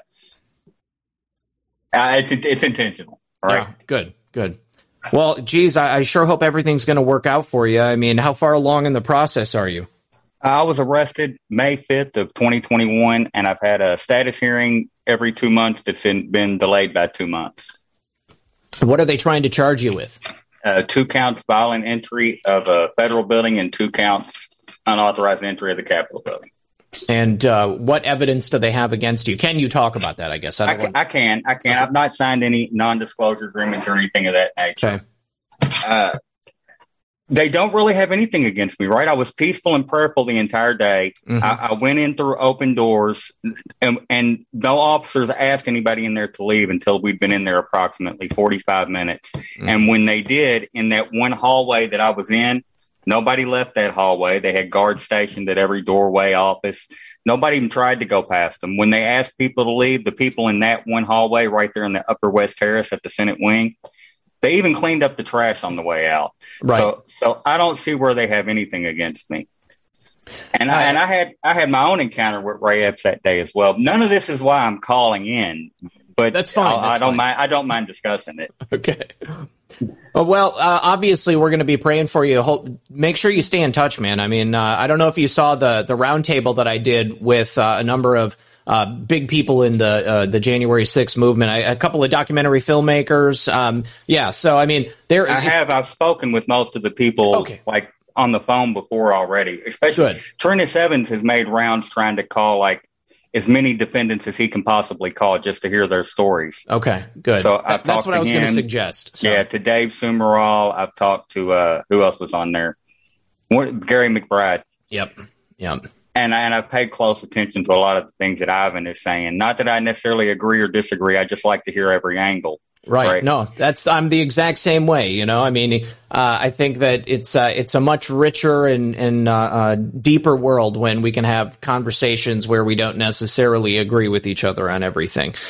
Because let's be honest, I mean, how many people out there do we align with 100%? You know, I mean, we got to get along with people. If we don't get along with people, then, you know, the world is shot. Right. So I've actually called to discuss something I probably shouldn't, right? Because I do have that case. Representative Tom Massie read my encounter with Ray Epps on the House floor yesterday. Oh, really? In his resolution to try to force the DOJ to release everything that they have. Of course, they turned that down. And right after he read my testimony, the Raskins and the rest of them started going off about, oh, you're listening to a crazy conspiracy theorist. But here I go, right? So I spent 25 years of my life as a severe drug addict, crystal meth. I was first introduced to crystal meth as a Marine. Not that I didn't have already some experience in the subculture and a little bit of addiction issues when I joined, right? But I fairly well beat those. So I get out of the Marine Corps. I had some instances there where I would this drug, it would keep me up for like 13 days and 13 nights. And then there was one instance in particular where I'd stayed up for 13 days. And on the 13th night, now I have written a lot of this off. I'm 4.5 years sober. So a lot of the things that have happened in my past, I have sort of written off as paranoid schizophrenia from drug-induced situations, right? Sure. But I've had a lot of situations in my life where I felt like I knew people were chasing me and that, right, or following me or stalking me, situations of that nature. And then, so on January 6th, and this is what for the most part, sort of brought a lot of the old memories back up, right? And it sort of makes me think, deep down subconsciously, that there could be a chance that I've gone through something like what Dr. Juliette Engel's maybe been through. So there are a lot of instances in my life that make me believe that could be possible, but I just don't know. Well, I'm at that. So when I left the Capitol on January 6th, right, this is what brought it back. When I left the Capitol on January 6th, I'm coming down the steps leaving, right? There's people announcing on bullhorns that Trump asked to leave. And I figure I'm going to call my mom, make sure he really said leave, because I can't get on Twitter. I was blocked from it. So I call my mom. She says, yeah, he says to leave. So I go to leave.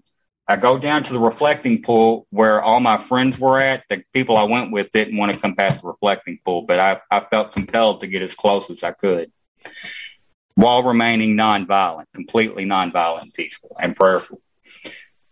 So when I left, I run into this girl, right? And she's got two small kids with her, and there's someone with her in this like real big brimmed hat and a trench coat. And the person seems brawny and much taller than me. But the girl says, oh, that's my mom. I never could see this woman's face. She said, but what she tells me is she took an Uber there from her hotel in Virginia and that she can't get an Uber to come pick her up to get her back. Well, she's asking for a ride, but I don't drive. But some of the guys I went with did. So I said, well, if you walk back to my hotel with me, I can get you a ride. So we walked back to my hotel room. I get her a ride, and I'm sitting in the front. Her two kids, and her mom are sitting in the back seat. And as soon as we get onto the expressway, right, I'm the navigator. I'm holding my iPhone. I'm navigating, right, go this way, turn that way. As soon as we turn onto the expressway, the next second, the next thing I remember, we're sitting in the parking lot of the Pentagon, and I'm like, where the hell are we? Oh, wow. The guy that's driving is completely freaked out, sweating, I'm trying to figure out why it is Charles freaking out just all of a sudden. So the people in back, oh, just don't worry about it. Don't worry about it. Pull out of the parking lot of the Pentagon, around here, around the back. Take this turn, take that turn. That's where my hotel is. So we do that, and we drop them off on a corner, right? It's dark out already. Granted, it's not that late, maybe 7:30, but it's dark out, and you're getting dropped off with your mom and two kids on some corner. I didn't really want to leave them there. I don't know how easy it is to just pull into the parking lot at the Pentagon. I don't either, right? But see, I wasn't. Yeah. Yeah, I don't. Can you? Okay. Getting off the expressway. Well, I mean, that's enough to freak me out right there. So I was just curious. Of course I'm going to be buying Dr. Engel's books, right? Mm. Because this is a topic I've sort of avoided because I really don't need more people saying this guy's a crazy conspiracy theorist while I've got this case going on. Sure. Right. But at the same time, it's not that often you run into someone that's willing to talk about it that's maybe had similar experiences as you. Mm-hmm. How did you come about waking up? I don't know any other way to say it. Maybe merging identities or something of that nature. I don't know, because I feel like it's a slow process that's starting to happen. But the more I dwell on it, the more I think I'm crazy. And I definitely feel alone all the time. Everybody loves me everywhere I go. Everybody wants to be around me, but I feel ostracized everywhere I go. Juliette, that's an excellent question. I mean, what was it that kind of made you realize what had happened to you? And, you know, how long was that process? It's still going on. It's a long process. I basically was sold by my parents, by my father, into the program when I was 6. And escaped when I was 17. And then part of the reason that we can't remember is that the program is riddled with memory erasing drugs, hypnosis, and fear tactics. And they traumatize children repeatedly and horribly so that you split your identities and dissociate. So you actually become multiple different people, but it's not the same as hearing voices in your head or the schizophrenia. You actually have a divided personality, and you know, when people get to know me, they go like, you're 5 or 6 different people, you know, and there's nothing I can do about that. I am 5 or 6 different people, but you know, and that's why I don't drink. I don't do drugs, because then I get mixed up, but a big part of why I've gotten sober as well. Because you're not going to get anywhere unless you stay sober. But it's a slow, painful process, and you don't strike me as crazy at all. But and I completely believe you've been through some kind of programming, and I think that most people that think they have, and what triggered it in me, which was the birth of my daughter. So that's not going to happen to you, but just looking at this little person that looked just like me, completely helpless, and having these horrifying feelings that someone was going to take her away and do horrible things to her, and of course those were the things that had happened to me. But I thought I was completely mad, and of course everyone told me I was mad, and my parents, when I confronted them with this, they disappeared. I didn't see them again for the rest of my life. So that was the stimulus, was the absolute need that I had to remember. And you might be feeling something like that now. You absolutely have to remember because your life depends on it, basically. But you know that there's something there that has you very, very blocked, and for a good reason, because it's going to be traumatic and awful. So it all depends. If you're motivated enough to do it, you can do it. It's just slow process. I think that psychologists are getting a little better at dealing with this kind of thing, but there isn't much out there to help.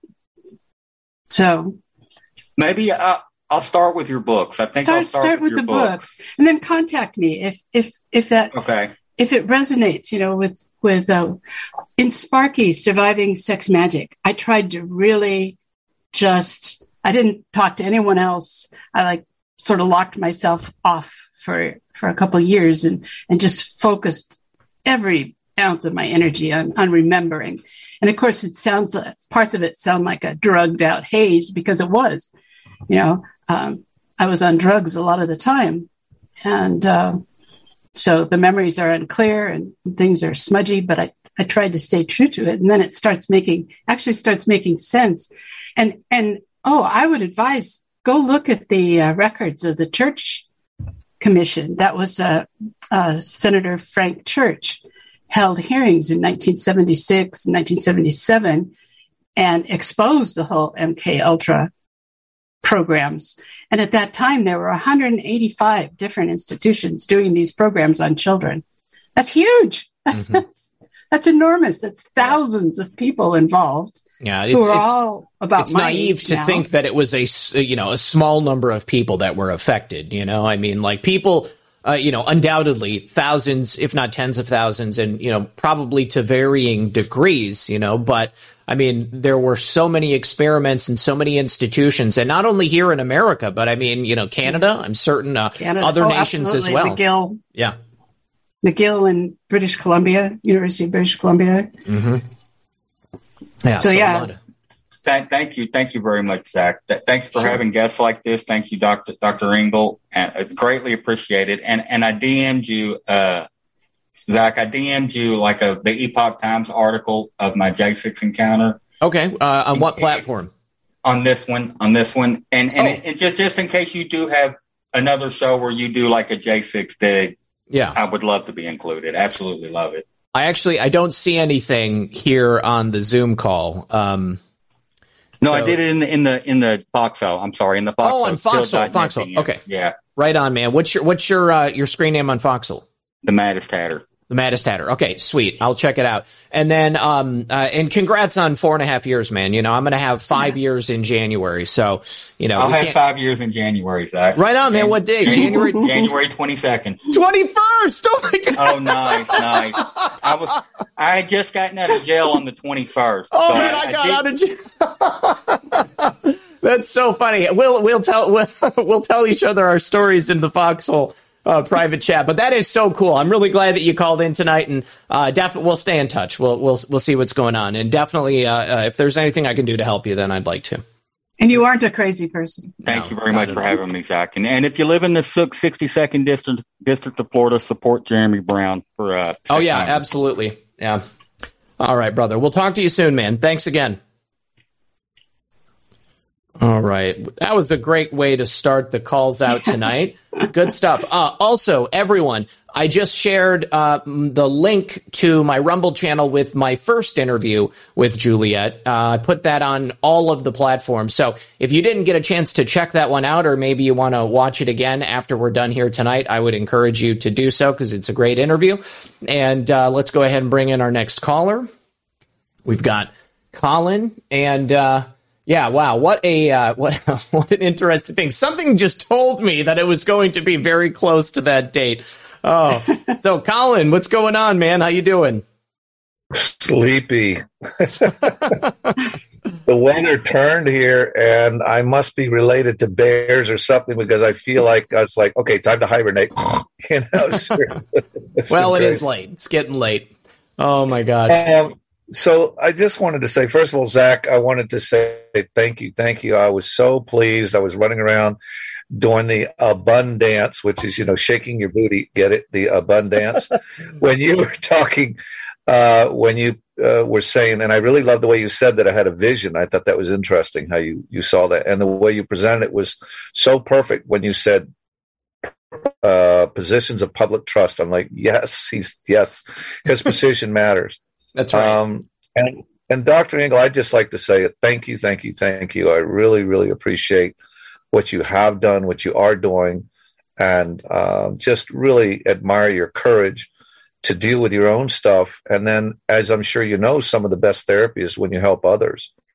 So I really, really appreciate that. And to the gentleman that was just on here, and to you, and to anyone else, I want to say this because somebody said it to me, and I'm telling you, it just immediately had tears come out. You might find somebody who's closer to you. I don't know.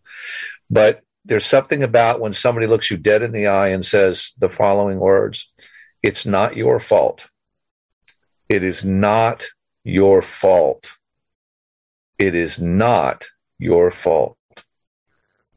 And this is so, so, so powerful because the first thing that they do in this programming is to make you blame yourself. Mm-hmm. And when you blame yourself, you begin to become like a turtle who needs a turtle shell. And you begin to use the tools that they've given you to hide yourself. When you realize that it's not your fault, you're just a child, then the blame is no longer on you and you release yourself. And this is why Christ is so important in our lives, because it's not just that we are forgiven by God, but it's we allow ourselves to be forgiven. You know, when we realize that blood was shed and we go, we realize it's not our fault and we're forgiven for whatever we participated. That combination is absolutely huge. And that God loves us so much that he did sacrifice his only begotten son for us. Now, I just discovered today that God's crazy. So now I understand why all these years when people kept calling me crazy, I kept saying thank you. And they really looked at me like I was really weird. Now I understand why. Because I'm God's child. And if God is crazy and I'm crazy, and that means we're pretty close together. So I just wanted to share that little ditty with you. And also, so far as the Pentagon goes, yeah, you can, in fact, to get to Alexandria, I believe it is, you literally go right through the parking lot. So it's nothing unusual. And and also right at the edge of the parking lot, there's you get dropped off. There's buses there and so on. So that's not particularly unusual, okay. Just to share that. The other one other thing I wanted to share is TVs, when they went digital. Remember, I shared with you, Zach, that I had a brand new flat screen TV, although that was still a cathode ray too, but they had the front of it was flat. Yeah, I remember those. I had put it up on a shelf in my living room so I wouldn't have to break my neck looking down, and it was fantastic. I had it for about 2 months, and it was right after God revealed to me about the World Trade Centers, which was 2.5 years before it happened. That were coming down, and God told me to throw away the TV. I was like, what? You know, because I never buy anything new, and I had bought that new. So I didn't exactly throw it away. I took it in the backyard, took a sledgehammer to it. So at least I had something out of it. Right? Did you save the Fresnel lens? Did you save the screen, the Fresnel lens? You can do a lot of cool experiments with the Fresnel lens. No, I didn't know anything. I just said I've got to do something, and I was like, well, if I'm going to get $200 some out, I must get a good sledgehammer. But what I wanted to share with you is because I was in the military in electronics, and what I wanted to share with you is when it went digital, there's a reason. With the analog, they can go maybe 3 layers deep in what's called subliminal conditioning. When you have digital, you can go 7 to 10 to 50, even as 15 layers. And then when you have fiber optics, it's almost unlimited. It's just, so in other words, you literally, when I say you have to get rid of it, you literally have to get rid of it. The digital stuff there's too many layers in the subliminal. I'm not sure if they're doing it on the internet. I'm pretty sure that they're beginning to get close to it now where they're able to actually use the internet to do the same thing. So the less you look at your screen, the less you look at your phone, the better, unfortunately, that I believe we're going to be, because if you've been conditioned to begin with, it can be triggered with just a few little things that you will never even see. It's so fast you won't even see it. So just be aware of those things. And then, of course, the last thing I'll do, my one little plug again, is that I believe that most of these problems will be solved with a thing called continued competency training, which is really testing, which is very simple. Anyone making application to any position of public trust. Now, I just did a 2.5-hour training for people in Florida. It was a wonderful group of people. And I went through the cracking of the eggshell. The host there was fantastic. He says, I've watched that video 5 times, your video, when I did the interview with you. Yeah. And he says, yeah. And he says, every time he says, it's, I pick up more. You have to repeat, because you have to be unconditioned. So I wanted to mention that you were talking about, you're absolutely right when it has to be at the fundamental level. The way God showed it to me is that it's a pyramid. And I was talking about the capstone. Well, right now it's an upside down pyramid. The ones that, one or two are running the whole show. But when the base of the pyramid, all of the people are together, every stone above that pyramid is going to move too when the base moves. So when we have the local communities that pass, where do senators and congressmen come from? They come from the local places in the states. So when we pass legislation that requires them to be tested, before they can even get into a position of public trust. That right there, God has shown me, will remove the evil and the corrupt right there. So I just want to share that and invite you to check out my site. We're rearranging it, hopefully a little bit better. It's called cracking the eggshell of conditioning.com. And the eggshell, of course, is your head. So I really admire you, and I really want to say thank you. And I'm so glad that, you know, you bring forth the truth about so many things, and so, you know, which I know are true. But when you hear somebody as steady as you are, because you've been to Russia, you know what's going on over there.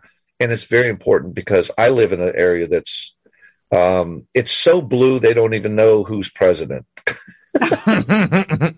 Oh, no. Seattle? Yeah. Tell me it's Seattle? I'm actually right outside of D.C. Yeah, I'm on Maryland. Yeah, Maryland. So, right in the belly of the beast. Oh, yeah. I'm like 20 minutes away from that, from the I call it the giant cow patty, you know, and the suburbs are the flies feeding on the cow patty. So that's oh, dear. So blessings and blessings.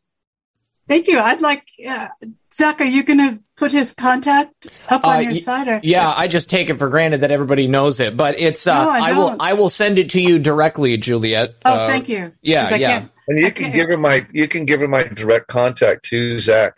Got it. I've got the Proton. It's Proton.me. It's not Proton Mail. It's Proton.me. So it's continued competency training at Proton.me. And to the gentleman, also, I'm still finishing up, and I could use, there's a piece missing of the document, which is, it's basically a boilerplate for people to use. What I've done is I've structured so that anybody you send it to becomes liable if they fail to take action. I'm pretty, let's put it this way. I got so good at my craft, I boxed in a court in Maryland, and the only way that they could take care of the problem was to send 2 SWAT teams to take care of the problem. So, yeah, as we say, over the target, you know. So, but what it is it's called, I call it a notary process, which is where you notice them under 18 U.S.C. 4, United States Code 4. Anyone having knowledge of a crime cognizable of a court of the United States and fails to make known to some judge or other officer of the United States or military at the earliest opportunity may be fined or imprisoned up to 3 years or both. So what I do is I turn it around and I say, so that I will not be charged under 18 U.S.C. 4, I am hereby making known to you of crimes that are cognizable of a court of the United States. If you fail to do something about it under 42, 1985, and 86, you now will be going to jail yourself. So I give them that notice. I give them the notice. And also, so that's basically how I laid it out. What's missing is some of the details of the crimes that were committed, such as the harassment, 18 U.S.C. 241. And this is useful for you too. If 2 or more persons conspire to injure, oppress, threaten, or intimidate. So clearly sexual trafficking would be there. Any inhabitant in any state, territory, commonwealth, or district, in the free exercise or the enjoyment of any right or privilege secured by the Constitution, shall be fined or imprisoned up to 10 years or both. Now, it goes on. If sexual assault or if death occurs, they may be put into jail for any amount of time, or they may be put to death. So we have the laws in place. People just need to learn how to use them. And I don't know if you know this, but if you make known of crimes, cognizant of the court, to the judicial officers, the prosecutors, the ones who are supposed to prosecute, and they fail to do it. Did you know that you can prosecute as a private attorney general under the Constitution? I'm in Maryland, too, so I'd like to meet with you. Absolutely. That would be so cool. Yes. Let me give you, Zach, can you give her my phone number? I actually sent her over your email and your phone number already. Great. So, yeah. You'll hear from me. Yeah. Wonderful. Blessings. All right. Looking forward to seeing what you guys do. Yes, and yeah. If that gentleman would like to contact me, I'd like to get some of the information so I can get this. It's basically something that everyone can use, and you send it to everybody you want to. So that would be wonderful. Awesome. Good luck, man. I look forward to seeing what you guys put together, and that's really awesome. That'll be great. Get to meet up in person. Very cool. Yeah, that's the kind of the whole idea, the concept of having an angel coalition. It's not based on top-down government grant money where they're telling you what to do. It's what we come up with. And there's a lot of great ideas out there and people doing things. Absolutely, yeah. Just have to teach people how to use each other's resources. Yes. Not reinvent them, but share them. It's amazing they're there for it. You know, it's funny you talk about conditioning. What's the first thing that happens to a kid when they get a driver's license? They get a ticket. So the first subliminal teaching is that laws are there to hurt you and to harm you. So it's the last thing you get. I mean, I spent 5 years listening to idiots and studying all their stuff. And then finally I said, okay, I've had enough of this. I've got to read the law for myself. And once I did, I was like, oh my God, it's right there. Neither slavery nor involuntary servitude shall exist in the United States or territory subject to this jurisdiction. You know, that's the 13th Amendment. Then the 14th, no state shall deny. I mean, it's amazing. The laws are written by the people through their legislatures and in order to provide us with these protections that we're supposed to, because government, the ones in government are the ones that are supposed to be governed, not the people. Right. We're their boss. Yes, exactly. Yes, exactly. Yeah. Anyway, so wonderful talking to you. All right. Well, thank you so much for calling, Colin. All right. Thank you, Jack. And blessings. And brother, let me tell you, you're such a blessing on so many levels. I mean, you're the one who, as far as I'm concerned, I hunted and hunted when they got kicked you off of a boob tube. Yeah. And I hunted and hunted and finally found you.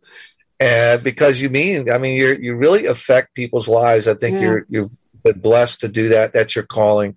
And you do an amazing job. I still haven't done my own show because I know what's involved in it. And you really do it. You make it look easy. And you really bless everybody. So I just want you to know that you really are appreciated on so many levels. Well, that means a lot, man. I second really, that. Yeah. Wait until you guys see what I got loading up for the future. Very soon, I'm going to have some more announcements to make. So hopefully I'll be able to continue that. All right, man. Thanks a lot, Colin. We'll talk to you soon, man. Peace. Have a great night. Okay. Well, that's so awesome. That's really great. Yes. Hang on. Let me see. Got a couple more thank yous. A boneless chicken. Thank you again. God First, We the People says, thank you for all you do. And I thought I saw something else coming up here and I'm not seeing it now. So that's not a problem, but, nothing else there. Nothing else. Oh, wait. I was looking in the wrong spot. There is one more spot that I have to look. Let me see. Okay, S18 and Texas Lady said, thanks for having so many different people interviewed. We can all learn so much. And Elizabeth says, I cannot see the evil currently in power allowing the midterms to happen. What are your thoughts? I think that she actually sent that yesterday. Personally, you know, Juliette, this is a big fear that a lot of people have. You know, if our election system is so compromised and if the deep state was able to steal the election from President Trump in 2020, then, you know, why would they even allow elections to happen here in 2022 when it looks like we're about to retake both the House and the Senate, you know? And I would go back to your statement earlier saying that you believe we're in a state of devolution. I think that, if that is the case, then there's no way that the deep state is going to be able to steal all of the elections in every single state. But even more than that, it's a very different breed of election when we're having these midterms, because it's not just like one massive federal election. They needed to steal one election in, you know, really only 5 or 6 states, you know. They didn't do it in every single state. And so there's no way that they can stop us truly at the end of the day from taking back power from so many different people. We have a lot more registered voters now, a lot more registered Republicans, to be more specific. And we have way more people who have left the Democrat Party because of the horrific job that the Biden regime has been able to, you know, pull off in this short 2-year time span. So I'm not worried about it. How about you? Oh, everybody should look at the state of Virginia. That was a slam dunk blue state election. Mm-hmm. Terry, what's his name? McAuliffe, right. Yep. He was so sure that he was going to be elected that he was spouting all these negative policies and not backing parents against school boards and all this. They thought it was in the bag. And the state just organized itself, and it went from having 800 Republican poll workers to having over 20,000 Republican volunteer poll workers. They were all over that election. Nobody got away with anything. And they tried to they tried to stop the voting and extend it out. And the poll workers said no. And the citizens took control of that election. And it was a slam dunk red wave all the way. See? So there it is. Virginia. That's exactly what I think is going to happen here. And, you know, for all of you who have been watching the show for a long time, I'm also expecting that a vast number of you have also already signed up to work at your local polls, or maybe you're polls, also. It's really fun. Yeah, it's easy. You know, I mean, like, it's not that big of a commitment. You got one day. You can go ahead and spend a couple hours. You know, I mean, going to the election, working in the election. That's so vital. I mean, I think in 2020, we were complacent. I don't think that anywhere near as many of us were there working at these elections. You know, I think a lot of people were just like, oh, you know, they already have people. But those were all Democrats. The Democrats have understood for decades that if you can control the election, then you can control the outcome of the election. And so we have to be in that position now. We have to be the ones that are actually working at the polls. And we have more people that are precinct committeemen. Let me say this, because every time I mention it, somebody sends me an email and says, but you didn't tell them about the website, precinctstrategy.com. I also got a text message from Dan Schultz earlier today. And there are more of you out there who can become precinct committeemen. There are positions that are open. Over half the positions are still open all over the nation. So if you haven't looked into it yet, how to become a precinct committeeman, you can get all of the information for your state by going to precinctstrategy.com. Also, I've mentioned this before, and it's going to come up again in the next couple of weeks, but you should go to the App Store on your phone and download Votify now. My friend Johnny V developed this application. It allows you to report incidents that you see at your local polling places. If you see somebody rolling in with a whole bunch of bags or boxes of votes after the polls have closed, if you see people stuffing a ballot box that's out on a street corner, if you see people engaging in voter intimidation or bringing in busloads of illegals that they're then going to cast ballots, you can report all of it there on the application, and then it goes to a centralized group of individuals that sort through that information and then get in contact with local law enforcement. There is local law enforcement that's involved in it. Johnny is going to be here on Thursday. He's going to be co-hosting Occam's Razor with me, and we're going to talk about it then. But then he's coming back the night before the election, or that weekend before the election. It's going to be Saturday, November 5th, and he's going to be here for a full 2 hours, and we can talk about it. Juliette, we're rounding it out, getting to the end of the program here. But since you have come out and been public about being an MK Ultra survivor, have you had any other interactions with people that were trained at a high level in the same way, like perhaps people who didn't want to talk about this, people of a high stature that have now said, you know what, I'm going to go ahead and start kind of exploring this? Yeah, and it's surprising how many of those I've had. Yeah. And you know, they're sort of waiting to see what happens to me, but I've already been through the ringer. I've had my organization attacked. I've been, you know, demonetized. I've been sort of like you going through all the stuff you went through. So they've already done it to me. But people that are in positions have to weigh whether they want to go through that, because they will get put through the ringer. Yeah, there are quite a few, and they're names that you know, everybody would know. So see, that's the holy grail to me, is to see someone at, like, you know, in a high level elected position, or somebody who is in leadership at a corporation or something like that, you know, coming forward and saying, hey, you know, this happened to me. I mean, think about the legitimacy that it would give it, and the And the conversation that would develop in America if people were like, oh my gosh, you know, I mean, I can't believe that, you know, somebody with so much to lose is willing to come forward. And I realize that's part of it. It's kind of back to the conversation we were having at the beginning of the show with doctors that are pushing the jab. I mean, yeah, you got a couple $100,000 in student loans and, you know, I mean, hospital systems are connected. They're definitely going to talk to each other. If you come out against the jab, then there's a possibility you might not be able to work in your field. And then what are you going to do? You're going to lose your house, your family, all that stuff. I should say a lot of doctors did refuse to do it. And they have been ostracized and they are forming alternative groups. And one of the things that I've been involved with is this PMA, creating private membership associations, which was what we're going to do with the Angel Coalition. But a lot of doctors are doing that. So, I mean, they won't be able to be covered by insurance companies and they won't get all the drug company perks.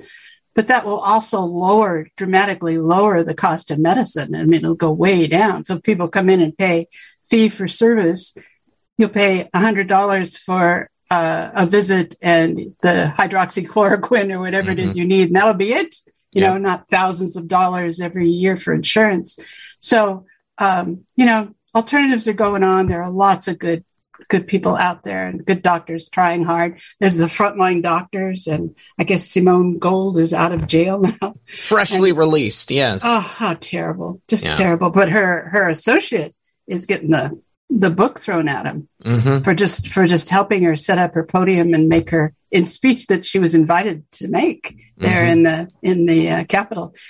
And there's several other organizations that are medical associations that are forming. And the outgrowth of that is that they may explore more natural remedies, which have been suppressed because the Rockefellers took over the drug industry and made everything petroleum based, which is not good for the human body. No. So things are changing. That's the idea of a private medical association. I mean, that's something that I've been trying to identify if there's something in my area, because, you know, I mean, I talk to so many doctors, you know, that are in that segment, you know, I mean, doctors that are awake and they're involved in things like that. I know that there is like something like Brian Artist. Yeah. You know, I mean, so many different doctors and, you know, medical doctors, doctors of chiropractic. I mean, it's across the board, but you know, they're all in different states or they're in different parts of Florida. I know there's something up near Jacksonville, but you know, it would be great if I had a doctor that was in my hometown or at least within, you know, a 20-minute drive. I'm one of those people that's paying thousands and thousands of dollars a year because I'm self-employed. Yeah. And, you know, nobody takes my insurance here in the area. Like I would have to drive an hour or more away. And, you know, that's not something that I found out until after I had already like signed on, and I got to wait till the end of the year now. I'm almost there, but you know, I mean, I would be willing to pay a couple of $100s a month just for the ability to go into an office and then maybe just pay a little bit more out of pocket to have a doctor that's available, because I don't have anybody I can even go to. Yeah, I think that's coming, and I hear more and more about it every day as doctors are figuring out how to do this and set up practices that are. But it just takes time to do it. When you consider this has all happened in the last 2 years. You say, what has happened in the last 2 years? Well, it's phenomenal. It's happened in the last 2 years. Yeah. I mean, nobody was even thinking about this 2 years ago because we hadn't been through the COVID genocide. I'm still waiting to see the full extent of the fallout from people having taken the jab. You know, I don't know if you've heard this, but Dr. John Campbell? He's on YouTube still, but he's a British guy who was covering COVID, like, you know, very early on and kind of, you know, from a doctor's perspective. He was completely wrapped up in the hoopla at the very beginning. And then even, you know, the idea of a vaccine, once it started rolling around, he eventually decided not to take the vaccine. And now when he's talking about this stuff, his attitude has completely changed. Like he was showing some figures from across Europe, like excess deaths are up 16%, almost 20%, and they're not COVID related. So it's not people with, you know, respiratory issues. I mean, it's from people taking the jab, you know, and I mean, like, we're only just basically in the first, you know, you know, going into the second year since it's been introduced, you know, what's going to happen, you know, 3 years out, 4 years out, 5 years out. I mean, I'm waiting for that kind of waterfall of deaths to happen so that people are just like, you know, whoa, this is crazy. Yeah. And then it's too late for them to do anything about it. Right. Yeah. Yeah. And all the people that I fought with and tried to keep them from getting the jab, they get the jab. They get sick, they die. You can't say, I told you so. No, no, no. There's no glee here. You know, I don't want to be right. There's nothing good about any of it. No. But we've got a plan for it because it is going to happen. Yeah, absolutely. You know, who was a Dr. Sherry Tenpenny, and I mean, she was very bleak about it. I mean, you know, I think that not as many people have passed as she thought were going to. But I mean, you know, I guess she might have been thinking about that like 5 or 10 year marker there. But, you know, I mean, 20% deaths, excess deaths within just a year and a half. That is. Yeah, that's especially they're young, you know. Yes, that's the really scary part. Yeah. The child deaths. I think that Dr. Campbell was saying the child deaths are up like 600%. You know, it's horrible statistics. Yeah, yeah. And we'll all be affected. What Dr. Campbell was also talking about is that, you know, I mean, they give like the cause of death, you know, like say they, you know, cardiovascular disease. It's like I was saying at the beginning of the show, you know, it's cardiovascular disease. They had a heart attack. But I mean, there's no discussion of, you know, what the underlying reasoning for that cause of death was. You know, I mean, clearly in a lot of people's cases, it's because of the jab. You know, I mean, it's just not normal for a 30-year-old person to have heart attacks. I mean, it astounds me the way people just in like the normie circles of America have convinced themselves that there's something normal about that. You know, I mean, like I'm 44 years old. In my lifetime, if I ever heard of somebody like under 60 having a heart attack, you know, I mean, like it was kind of shocking, you know, I mean, certainly high school kids, you know, I mean, people out on the soccer field, you know, at lunchtime, I mean, they're having heart attacks and people are just like, oh, you know, that's totally normal nowadays. And I just if anything, it's a testament to the brainwashing capabilities that they have, you know, and I mean, I've often thought that what they developed through MK Ultra, they have kind of, you know, gradually rolled out in, you know, to varying degrees of success, like in the general population. Well, what Colin was talking about, the power of subliminal advertising, which goes down 15 layers. I cannot listen to television at all. Yeah, yeah, we don't have it. We don't watch it. And especially ads. Yeah. You know, I start hearing all these levels like chatter, and it's probably because I was out of the country for 20 years, so I didn't hear it, and I think that the hypnosis of the population is coming through those subliminal messaging, because otherwise you just can't explain it. Right. Yeah. You know? So cannot. Can you explain to us the difference currently, because you had kind of hinted at it earlier, but the differences between the medical system in Russia and the United States? I mean, Are there like massive differences? I mean, I would imagine maybe like with treatments or something like that. Somebody at the Moment of Truth was telling me about these cancer treatments that are available in China. Like, where they, it sounded like it was like focused like radio wave therapy that they can just like melt a tumor and cure people from cancer. I mean, do they have things like that in Russia? Oh, absolutely. When the medical system was in, when they basically didn't have a scientific-based medical system for all the years, traditional medicine became the what everybody used. So, like in my book, I talk about when I had a cancer in my sinus that was supposed to kill me when I was 40, and I had massive surgery. It nearly killed me, and it came back, and they were going to do it again, and I was so sure I was going to die that instead I went to Siberia. Actually, I went to Crimea and went to a healing center there and had all the, I figured I was a dead person anyway, so let's try it. And they did the energy work, and I came back a month later and the tumor was gone. And all my medical colleagues saw this. They saw the documentation because they'd seen the CT scans before. And then I came back and it's gone. And nobody would even talk to me about it. It was like, it was so far out of the reality of Western medicine that I would have thought, gosh, don't you want to know what they did? Yeah, how I would be all over that. Yeah, you would think so. But no.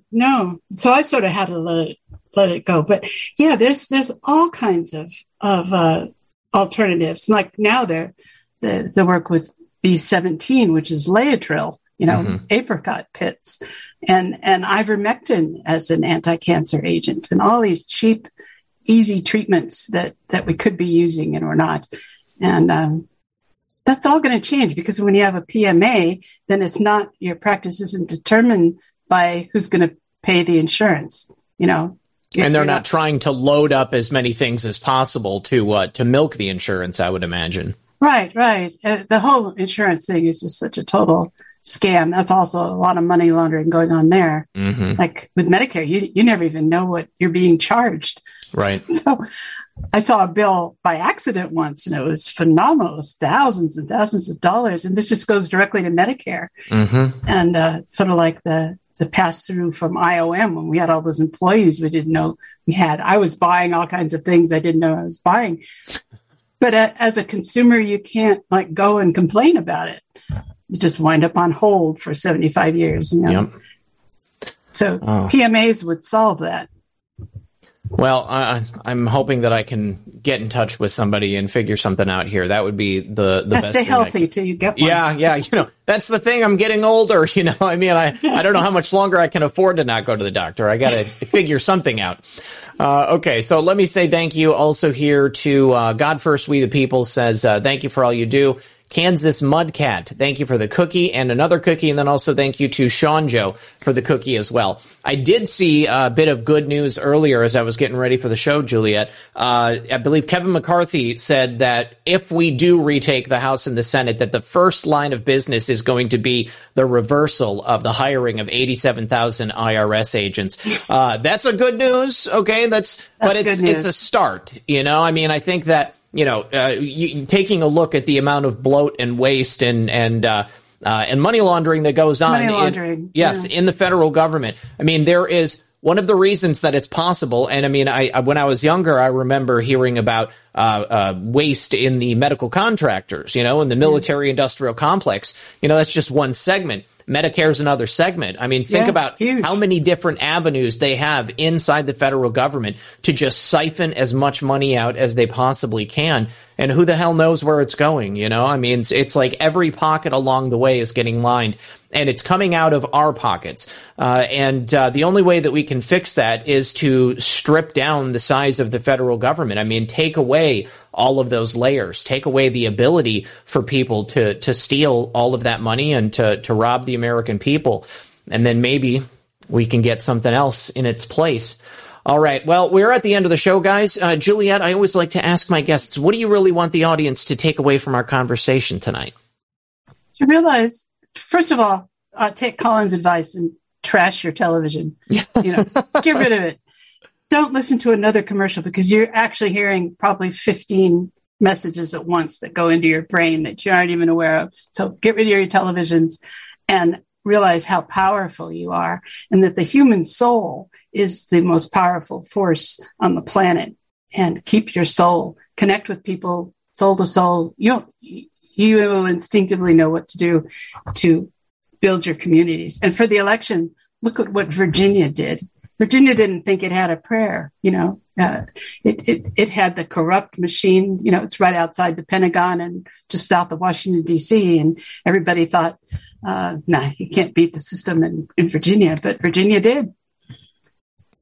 All right. Good advice. Excellent points. Yeah. I appreciate it. Also, Sloan TV, good to see you, buddy, says, great show. Appreciate that. Let me pass out the gold pills. Thank you to everybody for hanging out with us tonight. Don't forget, if you're on Foxhole, you can now click the red pill underneath the show. I think they were supposed to have activated that, but I actually don't see it specifically. But I am told that it's there, or it's at least going to be there very soon. You can also play games under the videos now, and you can also throw a red pill or a blue pill on the comments of the people there in the chat. So if you want to show them that you liked what they said, if you're on Rumble, make sure you hit that plus sign. It's totally free. And then also if you're on Getter, you can tap the screen and it'll give hearts and stuff. So I want to say thank you one more time to Dr. Juliette Engel for coming here and hanging out with us, you guys. Make sure you follow her over on Gab. Do you have a Truth Social? I do, yes. Okay. Or is it XOX? Is it XOX Loba? I don't remember. I can't remember if I followed you or not, so that's why I'm hesitant. Yeah, you better. I just signed up for it. I just did it. Okay. I don't know what it is, but I will be speaking at the Red Pill Expo conference in November in Salt Lake City in Utah. Okay. So a lot of these people that we've been talking about, and we'll also be there as speakers. So I recommend check out the Red Pill Expo in Utah. It's November 10th and 11th in Salt Lake City. Can people buy tickets for that through your website? Or okay. No, you have to go to the redpillexpo.org. Redpillexpo.org. Okay. Yeah. All right. Good stuff. The Red Pill Expo is always great. There's always tons of good people there. So, all right. It's put together by Edward Griffin, who wrote The Creature from Jekyll Island. That's right. I've always wanted to interview him, and sure. that would be great. I better get one in there. You know, I mean, he's a busy man.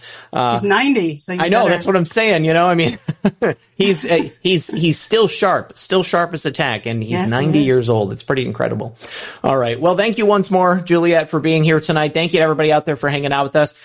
If you have not yet, then please consider sharing the show after we're done. Napkinator79, thank you very much for dropping that ship in there as well. I really appreciate the support. Appreciate the support from all of you who do drop little tips here and there. If you are a supporter on the website or through Substack or through any of the platforms, just know that you have my eternal thanks and gratitude. And tomorrow at 9 p.m., I will be back with, let me see, who is the guest tomorrow?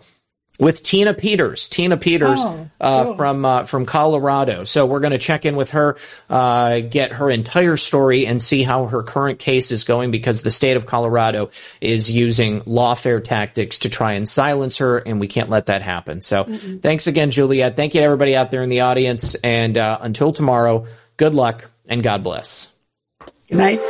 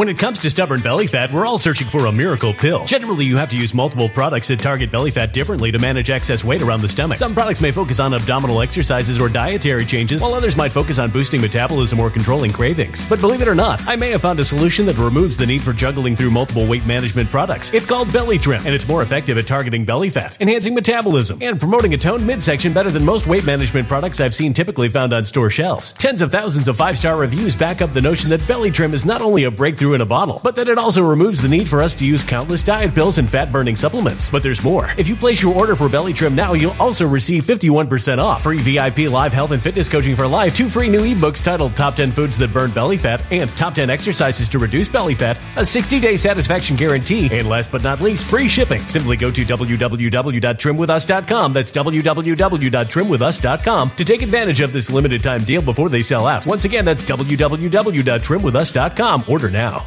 Energy bills are rising at a historic rate, and there's no end in sight. Talk to enough people and you'll soon realize nearly everyone's shocked at their recent electricity bills. Some studies reveal energy costs have skyrocketed by as high as 60% in as little as 2 years. That's why tens of thousands are installing this magical little device from SavePowerBills.com to help slash their energy bills. This sophisticated gadget stabilizes electrical currents, reduces dirty electricity, and helps protect your appliances and electronics. Simply plug it into your home wall outlet to help lower energy consumption and ultimately help reduce your power bills every month. Countless 5-star reviews back up the notion that this device is one of the most efficient ways to save money while beating the greedy power companies. But there's more. If you order now, you'll also receive 65% off, fast shipping within the USA, hassle-free returns, and last but not least, a 60-day satisfaction guarantee. Just go to SavePowerBills.com to take advantage of this limited-time deal before they sell out. Once again, that's SavePowerBills.com.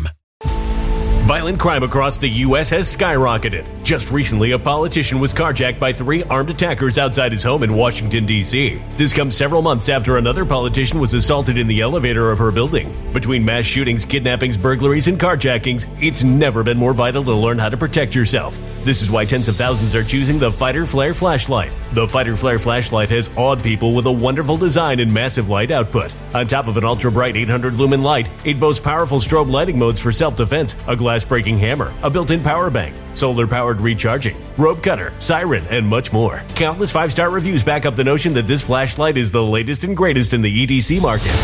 But there's more. If you place your order for the Fighter Flare flashlight now, you'll also receive 66% off, free express shipping, and last but not least, a 100% lifetime guaranteed replacement. Simply go to www.fighterflare.com to take advantage of this limited-time deal before they sell out. www.fighterflare.com. Order now.